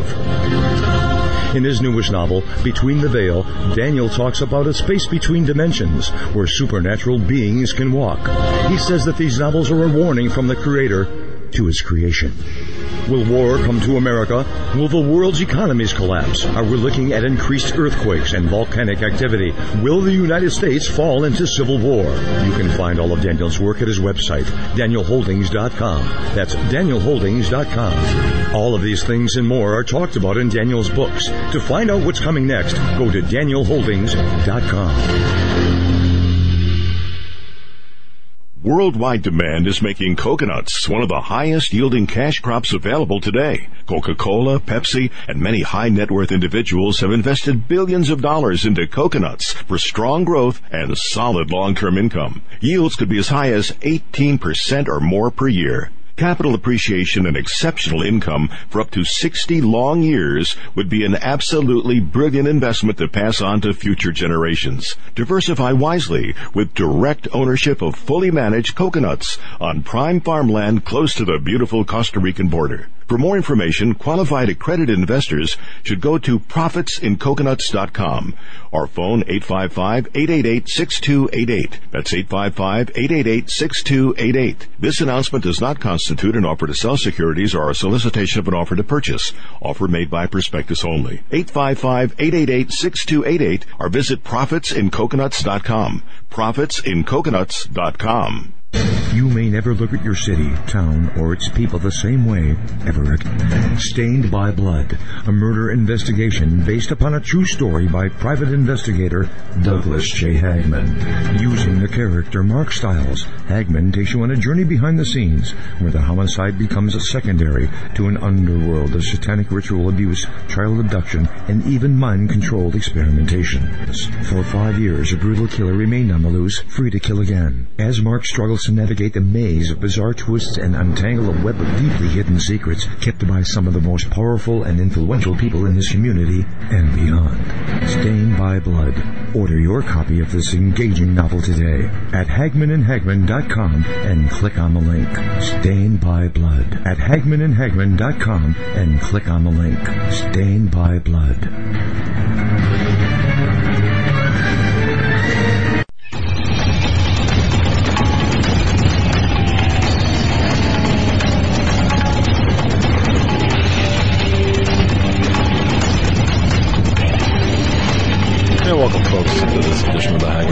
Hagmann Pastor Paul Begley, paulbegleyprophecy.com. What a great channel. What a great show he's got starting noon Eastern time every day. You gotta listen to him. Uh, you've gotta watch him. You've gotta be a part of that program. It's, it's a fantastic program. Uh, now, at the end of this month, end of March, he's gonna be in Dallas, uh, here at the Watchman Conference. Check his website for information on that. And then, May 5th and 6th, we're, we're so honored to join Pastor Paul Begley and Heidi Begley and Russ Dizdar at Awaken to the Shakin' conference just in Chicago, just north of Chicago in Gurnee, Illinois. Um, it's free. It's free. Sign up, register. There's only, I think, like 80 seats left. All right. So if you're, and they'll go quick. They'll go really quick. So don't wait. Sign up for that Awaken into the Shakin' Conference May 5 and 6 of this year, just north of Chicago. It's within a day's drive. If you're listening to my voice, chances are it's within a day's drive of where you're at.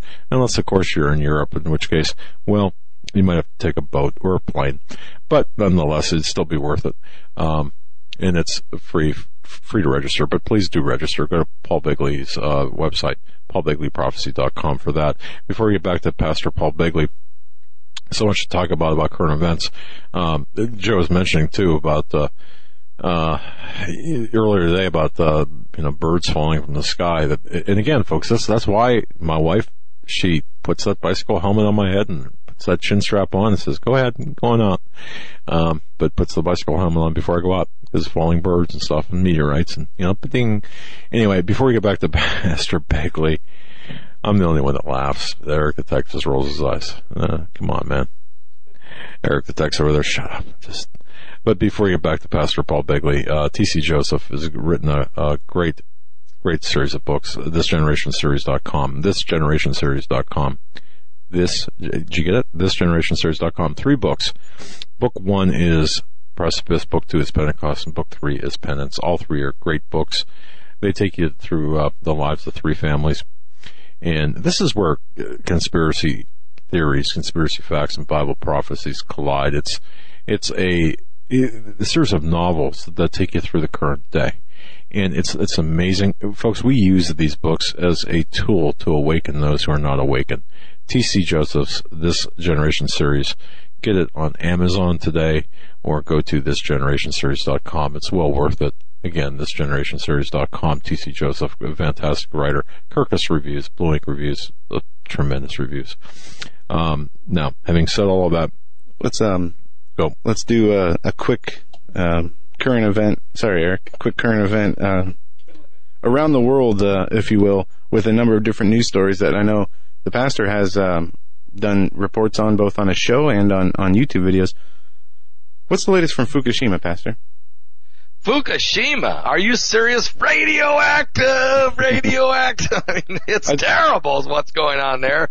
Uh, it's amazing that, uh, on the sixth anniversary of Fukushima, uh, the earthquake that, uh, hor- horrible earthquake, 9.9.0, 9.1, it shook Tokyo for over six minutes. It brought a tsunami inland six miles and left six nuclear reactors in some form of damage or meltdown.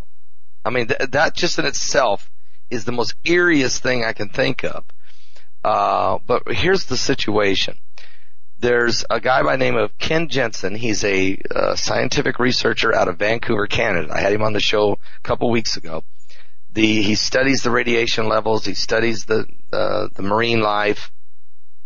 Uh, it's just devastating the the radioactive uh, properties that are now in the Pacific Ocean. It's affecting the entire west coast of the United States. It's affecting the whole world actually uh, in the air. But they sent a robot in to reactor two, unit two, and the robot died in two hours. It was it just couldn't handle the amount of radiation. But during that two hours that it was still functioning, footage shows where there's a hole in reactor two in the floor that is about six. It's it's about two meters wide, um, six foot wide, if you will, where radioactive fuel, sludge, and and reactive material has went down into the earth. The the spent fuel rods are melting through the earth. China syndrome. Absolutely. And there's no stopping it. No, there's no way to stop it. Um, so here's my reason for this. Uh, bring up the point. Besides the fact that cancer is over 5,000% increase in that area, uh, leukemia off the charts, uh, just, uh, you name it. It's just, and it's not being reported. Zero Hedge does a great job reporting it. ENE News does a great job reporting. Both of them, I think, are on the f- top 50 fake news list now. And the government of Tokyo is saying it's okay to go back. Mm-hmm. On, I just I, I just read the article. It's okay. Matter of fact, they're going to hold the Olympics, Joe, 2020 in Japan, and Fukushima Stadium is where the baseball games and the women's softball games are going to be played. Fukushima Stadium. I mean, they don't need to turn the lights on. It's glowing. I mean, are you serious? And it, this is the biggest lie ever told. Come on back, come on back. And it's filled with radiation. I saw the story last week about the radioactive wild boars. Yeah. Uh, they, they said were radioactive. They showed a picture of That gave me the warm fuzzies though. Look at them. Well, they didn't look radioactive to me. They showed one Well, I don't know. with The one bloody was- gums, but it was not on a, on a metal Yeah. wire that was keeping it in house. So you can attribute the bloody gums to a number of things. I guess my, yeah, the, you know, we're, we just saw the anniversary again. Uh, I believe today's the anniversary of the explosion at the reactor. Um, right. And the 11th was the earthquake two days ago, six years ago. And, you know, we, there is no, we, we saw reports a few weeks ago of radio, uh, what were those planes? Radiation detecting planes over in Europe that were detecting radiation. But I believe that's from a, a different incident in Norway. We've seen the government just completely, they, they haven't addressed this at all, except to say, uh, since the years that it happened that, you know, no radiation is going to affect people on the West Coast or it's all, you know, um, basically just like getting an x-ray um, the amount of radiation you get from Fukushima. So it was nothing big to worry about. But one thing I find interesting is when you mentioned that they were trying to move people back in, and more than half the people from the initial reports say they're not coming back. So I wonder what they're gonna, how they're gonna fill that that gap there. Yeah, I mean you're you're right. I mean the the the the, the locals know the truth. Their kids are dying with leukemia. Uh, thyroid cancer is just absolutely everybody's got it. Um, I mean they know the truth, and and and so they know they're being lied to because everybody they know is sick. And a matter, matter of fact, we had a U.S. the United States Navy, and I cannot remember the ship that went in there as soon as this thing happened, just right after the earthquake. And I know the, what and you're talking about. Yeah. and I mean, there's a 75% of the, the, uh, Navy, uh, personnel that went in there have some form of cancer. Many of have already died. This is not being reported. Wolf Blitzer doesn't have a situation room for this. You know, That's true. Just talk about Kellyanne Conway Yeah. and Trump trash. I mean, seriously, it's, this is the, the, I know I don't want to go down that road again with the media, but this is what I'm saying. It, it, it is a, uh, the, the, right now the Japanese government is completely pulling the wool over the world's eyes, but the world's helping them do it. Right. And I believe the United Nations is even involved in this entire, they just want them, they want it to go away. Just don't talk about it. Let as many people die that have to, but just let it go away. It's not going away. See, uh, and, and I guess why why aren't we even addressing it now? Um, why? I I don't have any other question than, than why. Well, you know, uh, Doug, the United Nations. This is the one of the this is the biggest disaster in the world. You would think that the brightest minds in the world would get together, get the Army Corps of Engineers, get the brightest minds from around the world and say, gentlemen, ladies, we have a serious problem.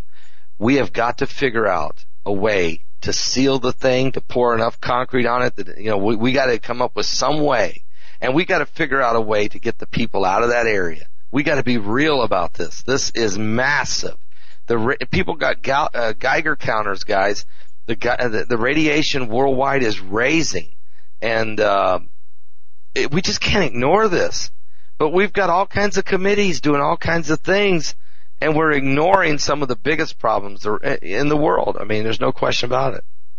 And it's pretty frightening when you when you think. And I've read the stories about the robots dying. Yeah. And my question is, how does radiation kill robots? Well, You know? well, one thing it does, it drains the power source. Um, it, it, it literally will drain the power source from the batteries. It Okay. Just sucks them. Yeah. Uh, and then the heat just starts to melt down the metal. Just melt it down. I mean, you know, you, I mean, you couldn't even send, uh, Superman couldn't go in there. I mean, it's, it's just, uh, it's like kryptonite. You know, it's, it's sad. Why in the world do we build these nuclear plants on the ring of fire? Who was, what were, how much sake were they drinking when they come up with that? I mean, it's insane. What is the world doing? yeah, really. Yeah. Have one go up in a volcano as well. That that, that would, you know, I, I, yeah. It's just, but but but here here we are. Um, it, it, we we have not heard anything really uh, in the media except from people like yourself. And I wouldn't expect to. Yeah. yeah. While we were talking about the United Nations, Pastor, what's your take on the Trump administration's plans with the UN? Are are they uh, stepping back funding? Are they planning on uh, you know withdrawing America from the United Nations or or some form of that? We're gonna kick them out. I mean, yeah. Can we? Can we just, can we just bulldoze that building and just finish this and save a ton? Yeah. Uh, I, I- I think what we gotta have is this. If Trump had his way, he would close the building, he would buy the building, okay, and turn it into a hotel. Uh, if he had his way, he would pull us out of the UN. Uh, he, he thinks it's a waste of time. And 80% of the UN is filled with, uh, anti-American, anti-Israeli, anti-Western mentality. Um, but in, in the real world, he knows he can't pull that off. He just can't do that. So he has to figure out a way to get along with them with, and, and keep them from doing the least amount of damage possible. Right. He would love to cut their funding, and I look for it. If they if they try to do something real stupid, he will cut the funding. So he's going to use that as leverage. He's going to negotiate from a position of strength, and that is economics. Um, he might even cut some of the funding. Well, matter of fact, he already has. Abortions internationally has stopped. America's no longer going to fund it internationally. And Right. where does that money go? To the UN. It gets distributed through the UN, through UNICEF, through the World Health Organization. So he's already starting the process of cutting off funding to certain projects. Now, if he had a full cabinet, uh, he could get a lot further, but you know, right now he's got, he's running at half speed.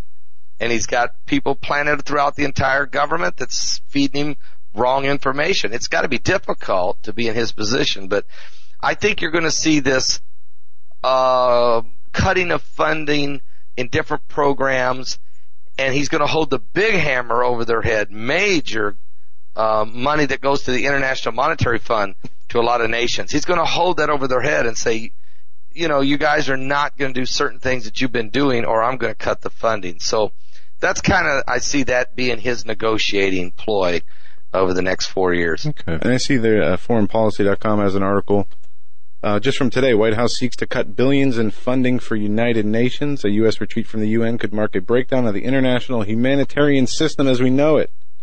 Which uh, That's, that's going to be the message. When Trump starts to pull the rug out on some of these programs, they're going to paint him as this billionaire who don't care about the poor, who you know, you know, he's he's he's he's wrecking the world. This guy's insane. We need to get a psychologist in there.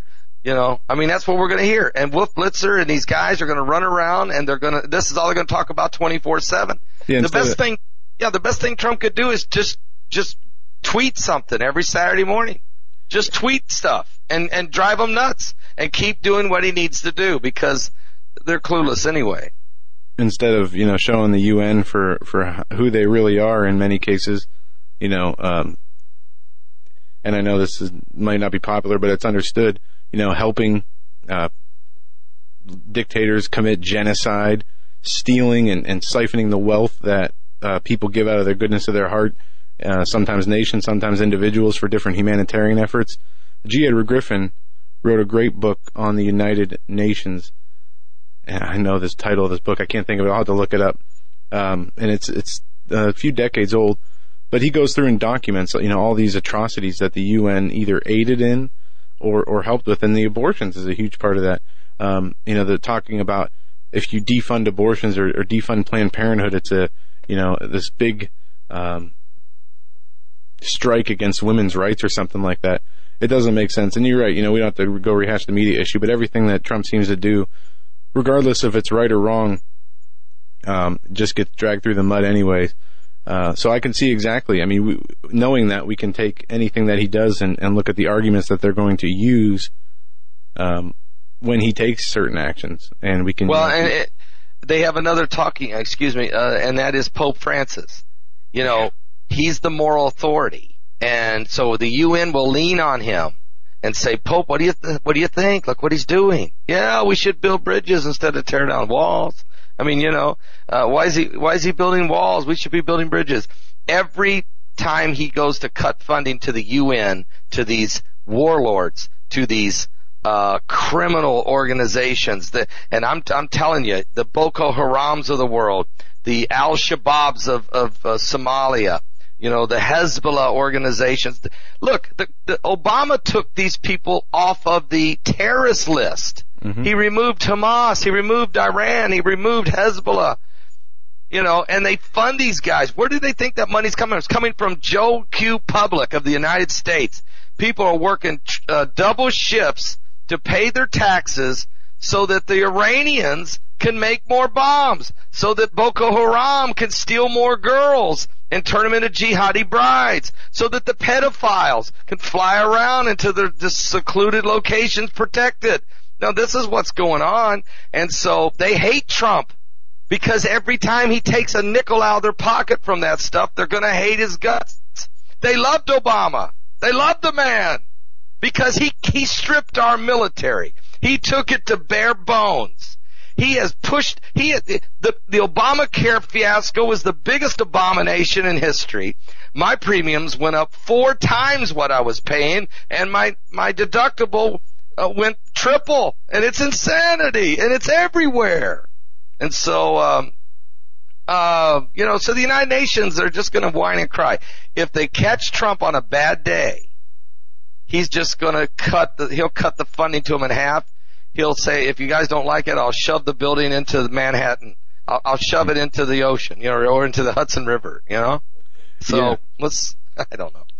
No, no, you're right, and and uh, I would, uh, if I had my say, or the White House could hear my say, I would say completely defund the UN or the U.S.'s involvement with the UN, and sell the building, make them go somewhere else. It's ridiculous that, uh, as you said, American taxpayers with their hard-earned money, uh, instead of paying taxes for infrastructure, schools, things that are necessary to keep our nation on track and to keep it growing, they are sending the money not just to international organizations for humanitarian reasons, but to international organizations for the purposes of committing war crimes, rape, and genocide. It's just, it's absolutely mind-boggling how upside down we have. You mentioned Iran.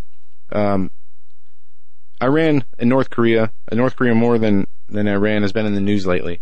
Um, we know that Obama uh, gave a bunch of money to Iran and the Iranian deal that he did before he left office, giving Iran the ability to make bombs and, and bomb making material from other nations, including our own, lifting sanctions. I guess I said all that to say, um, Trump and Iran, or just Iran U.S. relations in general, how are they looking right now? Trump and Iran are are like like such a bipolar situation. I mean, they're so far apart. There's no there's no middle ground there. Uh, uh, Iran knows uh, that Trump has got them totally figured out. Trump doesn't want anything to do with the Iranians. There's no deal to be made. He likes to shut down this deal. If he could end this Iranian nuke deal, he would, uh, and he might before it's all said and done. There's every time the Iranians buzz his buzz our navy ships, each time they do it, I'm thinking he's going to pull the trigger. He told he said he would pull the trigger. He's given these guys like two chances, two grace periods and then now they're firing off missiles the same time that North Korea is firing off missiles. They really are pushing Trump in a corner to where he's going to have to react. They want him to. Then the whole world will turn on America when he does. Um, Trump's, Trump doesn't like war. I mean, if you if you ever listen to some of the things he has said in the past, he doesn't like war. He just thinks it's a, it's it's horrific that we have to go there.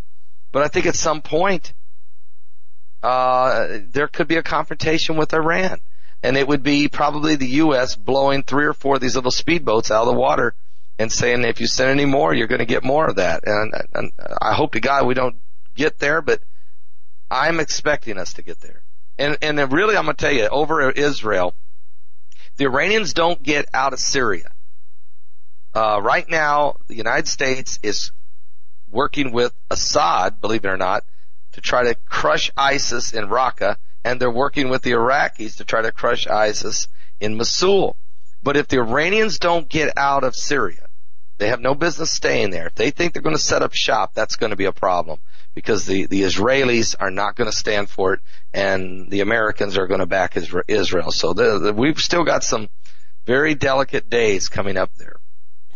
Yeah, and um, you know, one thing we haven't done on this show is is really we haven't had time to go through what's been happening in Syria as far as recent uh, U.S. involvement and what's going on with Assad. Of course, we haven't heard much from Assad.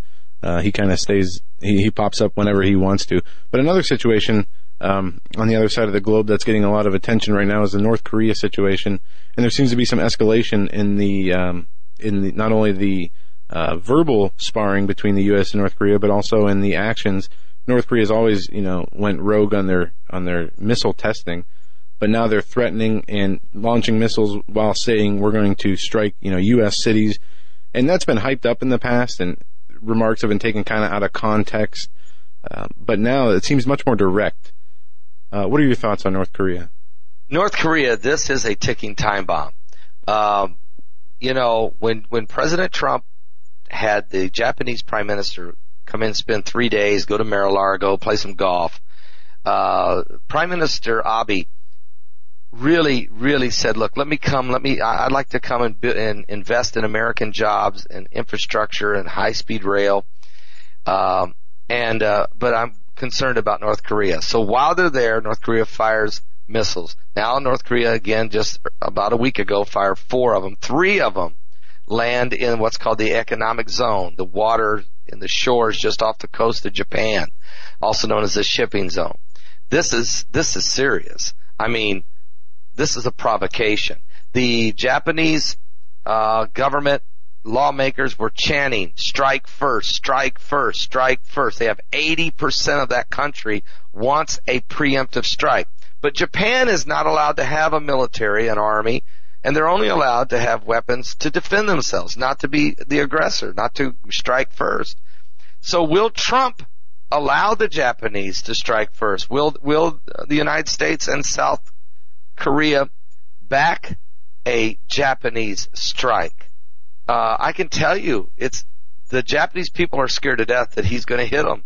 This is the most dangerous time in the South Pacific we've ever had because you have China now. Obama let China build all them islands, set up naval bases and, and, and air bases there in the South China Sea.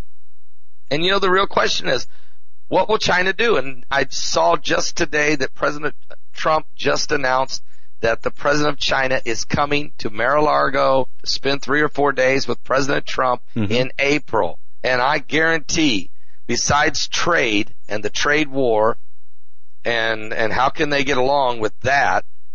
North Korea has got to be on the table. Japan North Korea problem. It's got to be on the table. So look for that to be a, a, a powerful summit to see what comes. There's going to be some horse trading in that one, I think. Did you happen to see? Um, was it China threatening uh, South Korea for deploying a U.S. anti-missile system in their country? Yes, it was China. They chastised South Korea for putting up an anti-missile, uh, and which the anti-missile system is from the United States. Yeah, and I This think they were, they were upset Yeah. because it could detect when Chinese missiles missiles were launched. Also, Exactly. Well, you know, and, and basically South Korea just has to say too bad. I mean, look, don't shoot missiles and we, you don't have to worry about us detecting it. And at the same time, we're not going to sit here and just let this crazy idiot across the street throw a, throw a nuke into, into Seoul, South Korea. So this is the most, I'm telling you, this is the most volatile time we've had in the South Pacific since World War II. This is a dangerous, dangerous time. And uh, we really should pray for the President of the United States because he's under a ton of pressure on how to make sure Japan doesn't get hit. What does he do to make sure our base in South Korea doesn't get hit? I, I can tell you, there's no doubt if, uh, that Trump is probably working on us every way possible. How many different ways can we assassinate Kim Jong Un uh, and try to uh, take over this or, or, or get get somebody on the inside there in North Korea that would like to be the new leader of that country and change the whole atmosphere there. You get that's the best move probably that could be done if it can be done. So really should pray for the president. He's he's in a tight jam with this issue. yeah, North Korea. I mean, I, I don't know a lot about North Korea.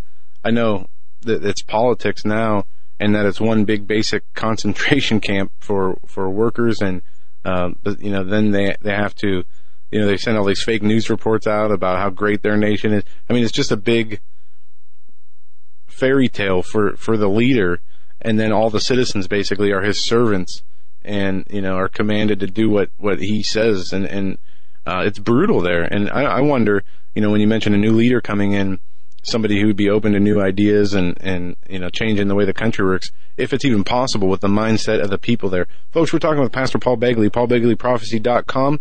Paul Begley 34 is the YouTube channel. Uh, go to his website and there's a, about 80 seats open for the Awaken to Shakin' conference May 5th and 6th. It's free. We'll be there with Russ Dizdar and Pastor Paul. So register today if you want to get a seat. We'll be right back for our final segment after this. Don't go anywhere.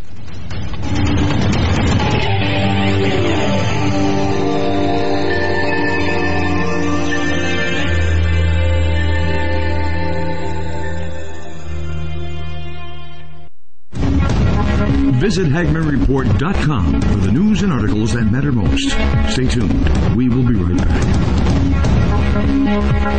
shall be great tribulation, such as was not since the beginning of the world to this time, no, nor ever shall be.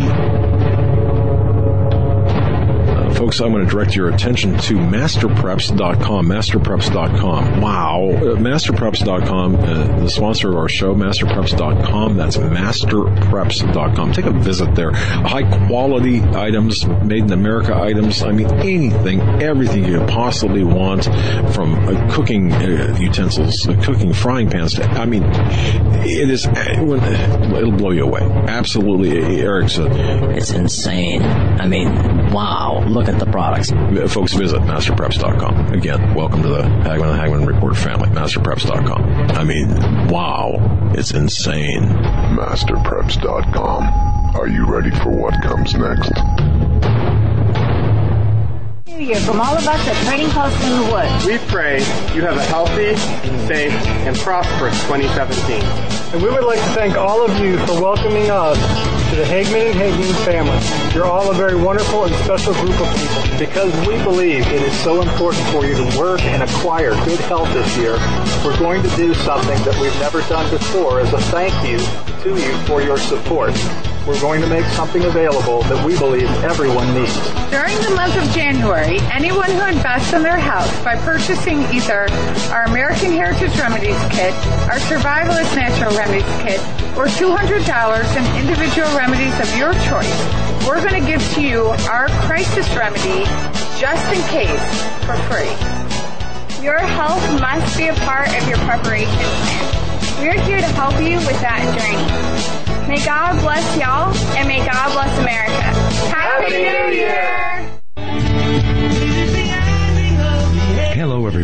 This is Joe Charles, the guy whose voice is heard announcing for the Hagmann and Hagmann Report right here on YouTube and across the Global Star Radio Network.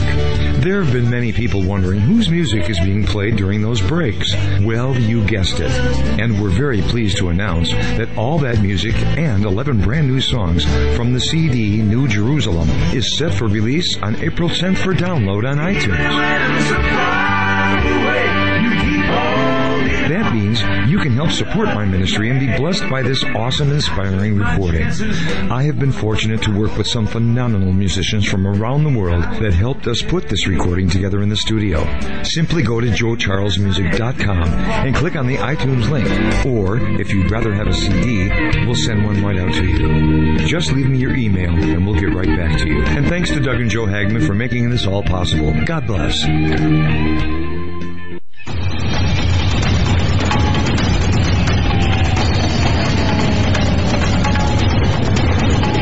Welcome back, folks, to this edition of the Hagmann Hagmann Report. Our guest is Pastor Paul Begley, paulbegleyprophecy.com. That's where to go to find him. You, and you can't, don't go far because he's right here. He's right here. If you're watching on YouTube, he's right here. If you're listening on Global Star, thank you, Global Star, for carrying our program and BTR as well. Uh, Pastor Paul Begley is a presence, uh, uh, he's got a, just a very robust presence all across the world and anyone, um, everyone knows who Pastor Paul Begley is. Um, so, uh, you know, speaking of that, folks, one of the best books I read, I've read, Heidi Begley wrote, and this is just such a moving story. Finding my father.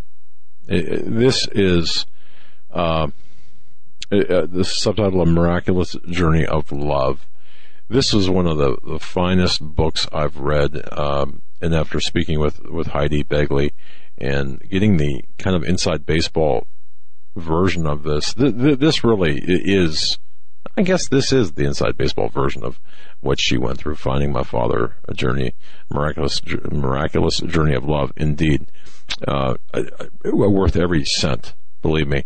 And and also my fa- one of my one of my favorite books of Pastor Paul Begley's is Mark of the Beast, RFID, ahead of its time, far ahead of its time, still relevant, very relevant today.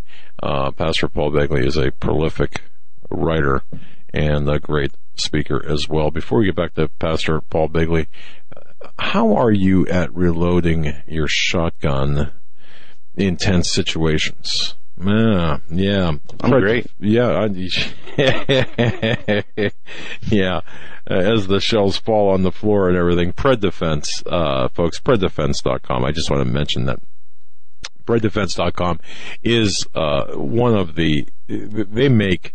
Pred Defense makes a uh, reloader for Remington 870 shotgun, and it's a fantastic product. It, it's a it's the fastest reload patented uh, patented reloading system. It's fantastic. Remington 870 without any modifications. You know when the adrenaline's pumping and such, and you you have to reload. You take your eyes off the target. Things happen. I want you to think preddefense.com. That's P R E D defense.com. Folks go there, especially those with the Remington shotguns uh, go to preddefense.com. Here is the solution. You won't be dropping any shells anymore. Once more, that is P-R-E-D defense.com. The other announcement that we have as well, in addition to Pastor Paul Begley uh, being at here the Watchman Conference at the end of this month, information at paulbegleyprophecy.com. Uh, Joe and I, Russ Dizdar, and Pastor Paul Begley at Gurnee, Illinois, just north of Chicago, May 5th and 6th this year. And we're going to be talking about a couple of uh, explosive topics. Uh, but uh, the registration is free. So here's what you need to do. Ladies and gentlemen, there's a limited number of seats left. Because it's free and because the information that's going to be there, going to be talked about, is um, you're going to want to hear it. You need to sign up as soon as you can. Take it if you're within a day's drive of Chicago sign up, register. Just go to paulbegleyprophecy.com, click on Awaken to the Shakin' Conference. You'll see it there. And sign up for that. Joe. We're talking with Pastor Paul Begley, and he's been with us uh, for the last hour and a half. We've covered a lot of ground. Pastor, you said something during the break. We'll pick up right there. What's going on in Antarctica? well, you know, you know, it's incredible. We know about the Nazi underground labs of, you know, the 1947. Uh, obviously, we're, the United States and many other nations have a stake down there. Uh, what all's going on? Cloning has to be part of it. And, and of course, did they find actual skeletal remains of Nephilims? Uh, is there something else? I mean, are they re, re-engineering super soldiers? Uh, and another thing could be is, is, uh, Planet X, the, the ability to, uh, when you're in the South Pole and you have the super powerful observatories there, you can look past the sun, especially when they had the solar eclipse a few weeks ago. Did they actually see Planet X or Planet 7X or Nibiru or whatever it is today, planet number nine? I don't know. Antarctica certainly is, uh, there's a lot going on there. That's, uh, too many world leaders are going there for it just to be, you know, who goes there from, for a vacation? I mean, so it's, there's no question there's something major taking place there. And, uh, I'm just as fascinated as anybody else to try to get to the bottom of it. Steve Quayle's working very diligently in that area and so are many others. So, I'm interested to see how it shakes out. Um, you know, I, Pastor, I haven't even heard like an official reason Mm-mm. for people going down there. Me neither. Which is, it's just, well, we're going to go down there. Okay. Former astronauts, Yeah. John Kerry, former Secretary of State, world leaders, um, Yeah. contractors, military contractors, all kinds of people are going down there. Not one of them will say why, what they're there for. Yeah, it's crazy. I asked the NSA that question back in January. I asked that question. Would not touch it. Absolutely would not speak about it. Well, that's the last time you're going to buy them dinner. Yeah, that or is coffee. it. Doggone yeah, that's it. right. Yeah. eh, wow. Uh, I want to throw one thing out for you though. There's uh, uh on the subject, you know, and you just mentioned Heidi's book as as well. I appreciate that very much. It is a tearjerker, Oh. as you guys you will need tissue for that one. Oh yeah. Uh, great story. But uh I just uh, accepted the role. I'm going to be in a mini series, uh a television. Well, I hope it's television. Uh it is a Hollywood producer approached me at the Watchmen conference in Knoxville, Tennessee and wanted to know if I'd be willing to play a part in a movie, uh, end of the world, uh, New World Order type film. I said, sure, you know, I mean, and let me see the script. What, what is it you're, you know, uh, let me know more about it. I'd be, I'm interested. And so he contacted me again in December. And then this, uh, past week, uh, I went to, uh, meet with him in Louisville, Kentucky and actually we read the first four episodes. There's eight episodes. We read the first four episodes from the script. It is a c- incredibly well written, phenomenal, uh, story. It's, uh, it's about the New World Order. It's about the Mark of the Beast. It's about the end of time. Wow. And, uh, You I'm gonna so- play I can't say no more. Oh, yeah, okay. I'm gonna, I've accepted the role. I'm gonna play a role in it. Uh, and, uh, the title of the, of it is called The Last Evangelist. It is absolutely FEMA camp stuff. So that's all I'm gonna say. Um, until he's ready, he'll, he's getting the trailer ready. I'm not the last evangelist, by the way. I'm not playing that role, but I will be playing a role in this series and it will be, he will, he's he's gonna pitch it to every major, you know, from Netflix to all the rest, and hopefully one of them will take it. If not, he'll um, market it on the internet himself. This man has already made 30, 30 some films. I've seen the films he's made, and uh, he's so he knows what he's doing. He's made some. Uh, he's very good. He has his own studio and his own, and he uses some some good actors. He'll put a couple uh, people in there. He's been talking to several Hollywood actors. There's a couple people that he'll throw in there to give it some stronger credibility, and uh, it's going to be great because it's it's not fluffy puffy. I mean, It's not fluffy puffy. If you like to watch some of the shows that are out right now, you know, you had the Divergent series, you had the Hunger Games, you have what's now called the Colony, you have several stuff. So, uh, it will, he, you know, he's, it, it is going to be good. And so, and it's going to help get people to Jesus Christ. It's real world stuff. It's what's going to happen if you read Revelation, if you read Matthew 24, if you read what's coming, uh, it's going to be in there. And, uh, there may be a little bit in there about Antarctica. So just Wow. wait and see. Wait and see. Well, with Sounds that, very I. I was just handed this. L- let me let, let me read this, Eric. Um, you can you can cl- do a close up on this, perhaps. And the uh, and the Emmy for the best actor in a dramatic series goes to uh, uh, let's see, La La La. uh, No, Pastor Paul Begley. There it is. Yeah. See, I did. Let it be. Yeah. Wow. Supporting actor. I'll take, I'll take an Oscar for the best supporting uh, actor. That's right. Uh, that's that, well, that's pretty. That's pretty exciting, actually. That is. You know. is. Yeah, It's it- kind of a, it's another way to get the message out. Yeah. you know, and the way he's written it, uh, he's a new Christian. He's he's been saved less than two years, so you know he, he uh, it's it's an incredible the way he wrote it. It's not religious. It's not you know real religious. It's here's what's going to happen in the end, and it really reaches a wide audience. Which is what I think's great about it. It's going to reach the people who, are, who who don't believe in God or don't even know, you know, have no idea what the Bible says. But it will have the it'll have the parts in it that will help draw them in, and will also help Christians to take another look at the Bible, maybe in a way that they haven't been. So it's it's going to pull everybody in. Will it be exactly perfect? No, but it is going to certainly wake some folks up and open some eyes. And its ultimate goal is to lead people to Jesus Christ, and that's what I liked about it. Amen. Now, are you going to have to go out to Hollywood, or is this going to be?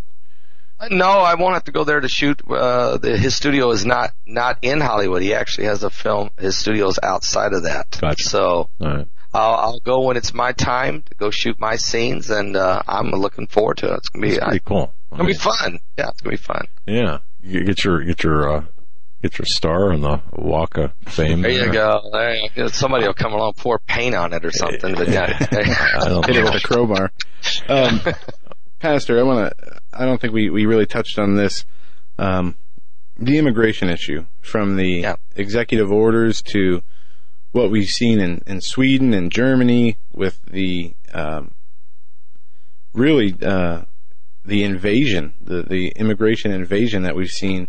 Uh, there's so much going on from Sweden. I, I think we uh, we did. We posted a story today that only one in five uh, illegal immigrant or immigrant people who've committed rape uh, even get deported in Sweden. It's crazy. It's turning into the rape capital of the world. Germany, the number of terrorist attacks. I think there was three attacks just last week with axes and machetes in the subway, and they continue to you know bring them in. And then here you have Trump trying to put up a temporary travel ban to increase the uh, vetting that's done from six Muslim nations, uh, which is only a, it's only a temporary thing. And then you have these protests, these backlashes, these you know states suing, you know, to be able to bring these immigrants in because they want them so bad. Apparently, what, what's your take on all this? I'm telling you, uh, this is a, this is a hot button for me. I am so frustrated with the with the Ashley Judds and the and the and the Madonnas and and I'm so tired of Chuck Schumer and Nancy Pelosi and these people and these judges. I mean, these guys they need to arrest them. I mean, uh, and I'm I'm not joking. They need to arrest the federal judges who are trying to stop the executive orders because the you know one thing that you do the president is supposed to defend the constitution from enemies both foreign and domestic. And that they've crossed the line. This is obstruction. This is to stop the president from protecting the american people. I mean the proof is in the pudding. They they will not assimilate. Go ask the germans. Go ask france go check with belgium check with sweden check with anybody you want to they will not assimilate. They have an alternative agenda and they're destroying Europe and they'll destroy any nation if you allow this. You have to, you know, you have to vet them, extreme vet them. You make sure the radicals are not part of it. Not every Muslim person's this way. I just said earlier in the program, I've sat down and talked uh, with the Palestinian people. I mean, uh, in Israel, No, we know this. But my lord, you cannot just overrun a population. This, you know it won't work. Historically, it's never worked. And so, uh, there, this is part of the chaos. This is part of the soft coup. This is part why Obama's two miles down the road. This is why Valerie Jarrett, an Iranian, a Persian, is moving in. It's why they're all sitting there and they're, and they're stacking the de- deck against Trump everywhere you turn. And look at this, guys. In Germany, you, are you serious? A thousand men, 20 minutes to midnight on a New Year's Eve, get on a train and go downtown Cologne, Germany, and sexually assault, molest, grope, rape women in the middle of the street. And where was Angela Merkel there? Where were the water cannons? Where was the billy clubs? Nothing. This happened in six different nations in Europe that night.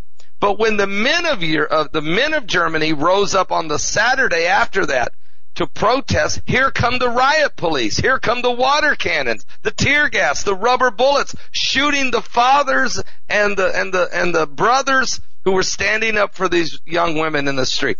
I'm telling you, this this is one where I would slam the desk if I was president of the United States. I would arrest these judges and and hold them in contempt of of, of treason and get this thing done. I mean, so I hope he does. I hope he. Uh, I'm trying not. I'm I'm keeping my uh, cool here. People need to understand that what Obama, why Obama and, and Merkel are, and why these people are doing this is not to, it's not for helping out the less fortunate and those who want to, you know, come here whether legally or illegally and, and being a humanitarian. It it goes to what you're saying to to destroy the culture and Yeah, the way that the population is. And you know, one of the things we've talked about and had many experts on our show talk about is how these immigrants refuse to assimilate to this country. They don't want to speak the language. They don't want to, um, you know, gain employment outside of their, uh, you know, a lot of their, their own little cultural things. And this is not all immigrants. This is some immigrants, um, but predominantly from Muslim countries. I think it was Josh Tolley who says that, you know, um, in Muslim circles, they'll spend one dollar 17 times within their own community before it leaves. And that's the complete opposite for us. Uh, and Yep. maybe that's, that's part of it. But the, the, the reason that these politicians are pushing for this is not because they're nice people. It's because they want to burn right. everything down. And that's Exactly. why Obama's two miles outside of DC or outside of the White House in DC living with Valerie Jarrett. And, and you know, Pastor and Joe, I, I really think that the the the uh, the core, the epicenter of this uh, soft communism, socialism, which is just nothing more than communism without a gun, but the, and communist, the end goal of socialism. Uh, This is um, subversion at its uh, it- this is epic subver- subversion of our government by Obama. This is this is to, to me this is a guy who wants to keep his legacy intact as much as possible, and of course at the same time destroy anything that uh, President Donald Trump would do or could do.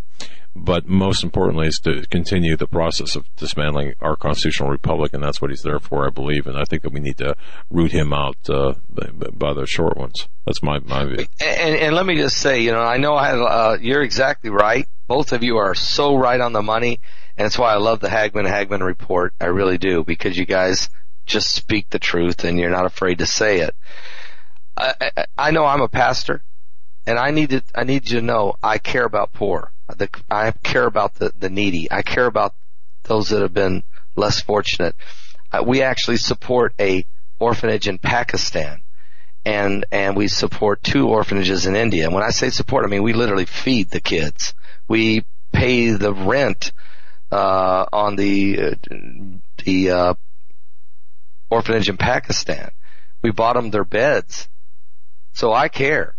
And so this isn't about uh, an ethnic or or some kind of uh, uh, looking at things in, in, in that perspective. I'm looking at America and I'm watching the European nations being literally destroyed, literally on purpose being destroyed by the leaders, by these globalists like Angela Merkel and uh, David Cameron and Barack Obama. And these guys literally are destroying democracies. They're destroying cultures. that were founded on the goodwill of the people. And they should be held accountable. And the, and, and this is why we have to speak out because the lamestream, mainstream fake news media will never do it. And, um, the truth is the truth. We care about people.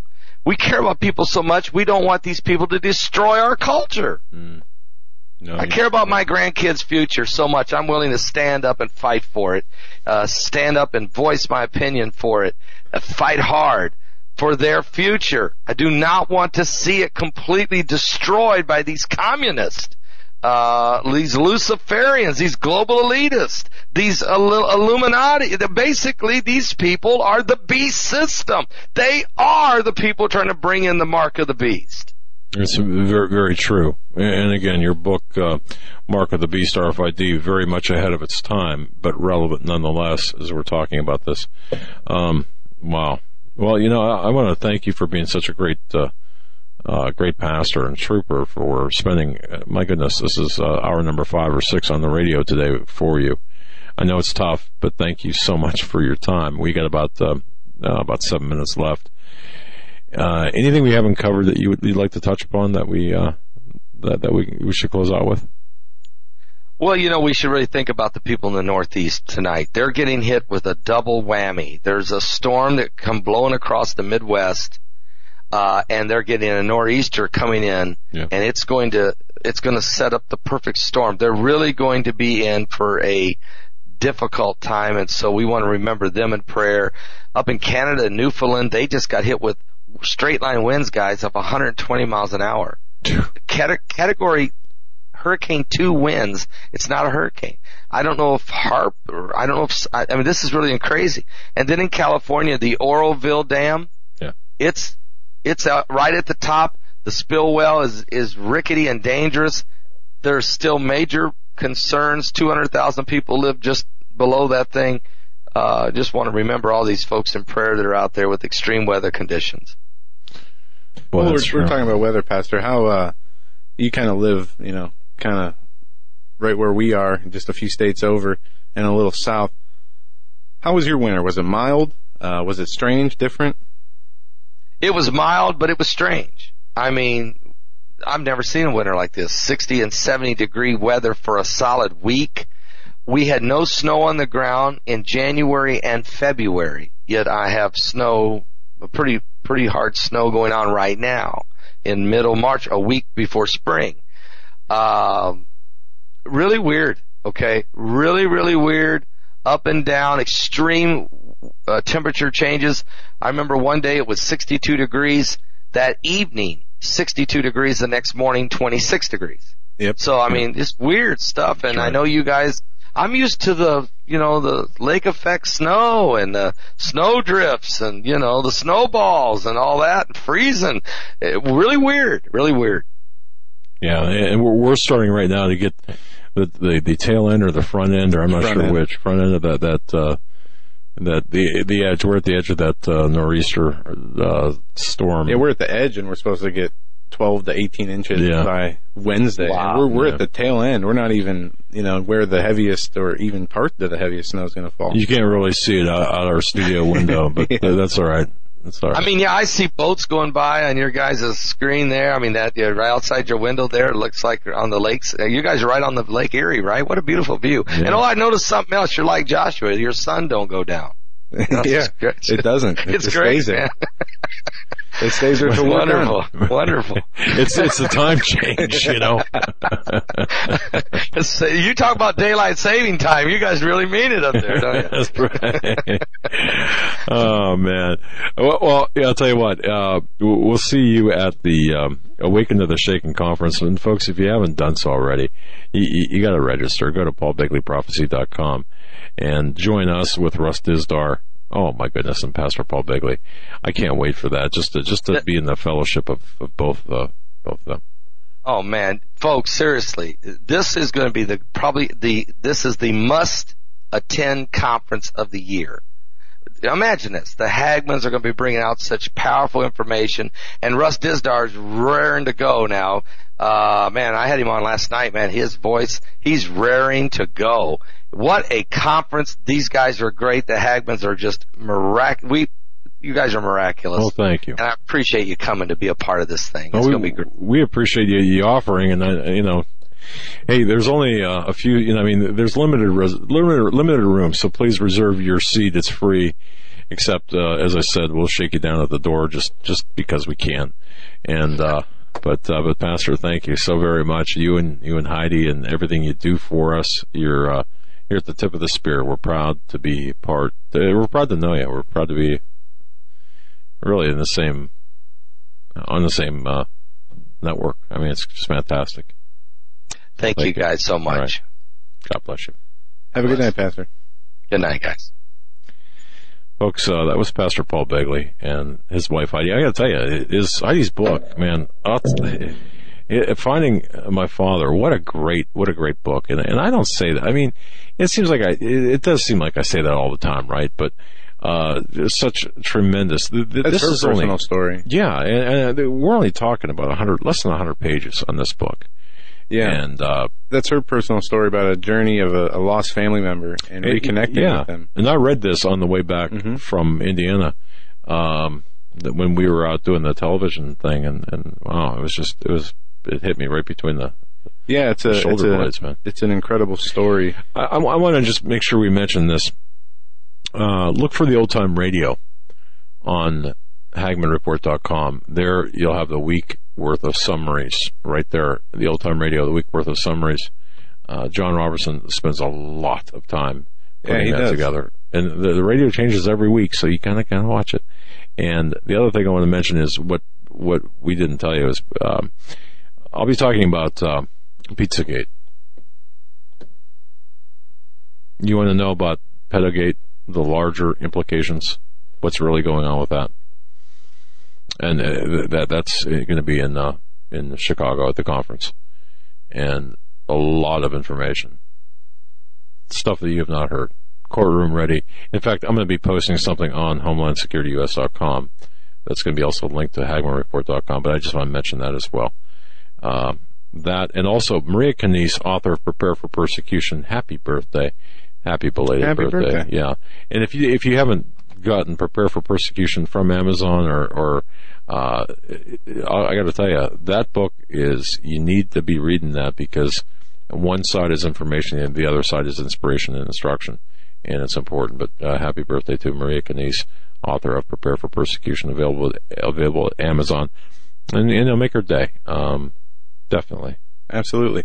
And uh, one last thing, when you, you talked about the uh, this week on the Hagmann and Hagmann report, if you go to Hagmann report, um, it's listed under show notes. It's on the right hand side, right after, um, right under the Facebook, Google, SoundCloud, Twitter, and YouTube um, icons.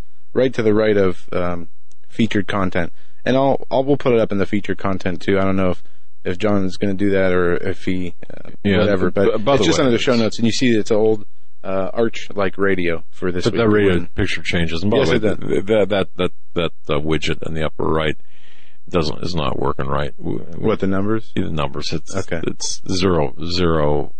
It's it. We're having trouble with that, so uh, we'll have to have somebody that knows what they're doing fix that.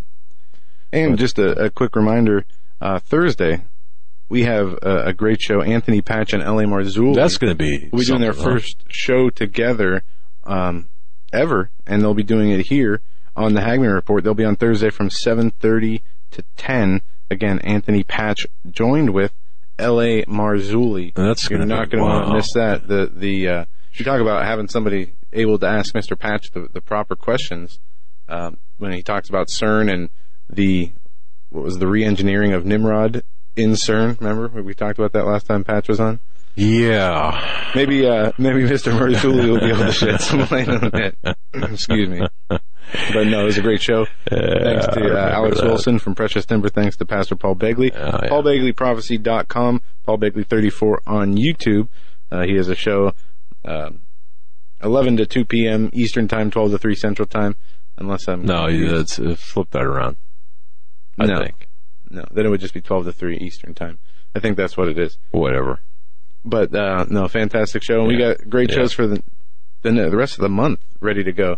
So make sure you tune in each and every night. Check Hagmann Report for uh, each and every day for the news updates. Alex Wilson, 855-888-6288. Yep. Call him to get the free reports for Hagmann listeners. Until tomorrow, stay safe. God bless. Have a good evening.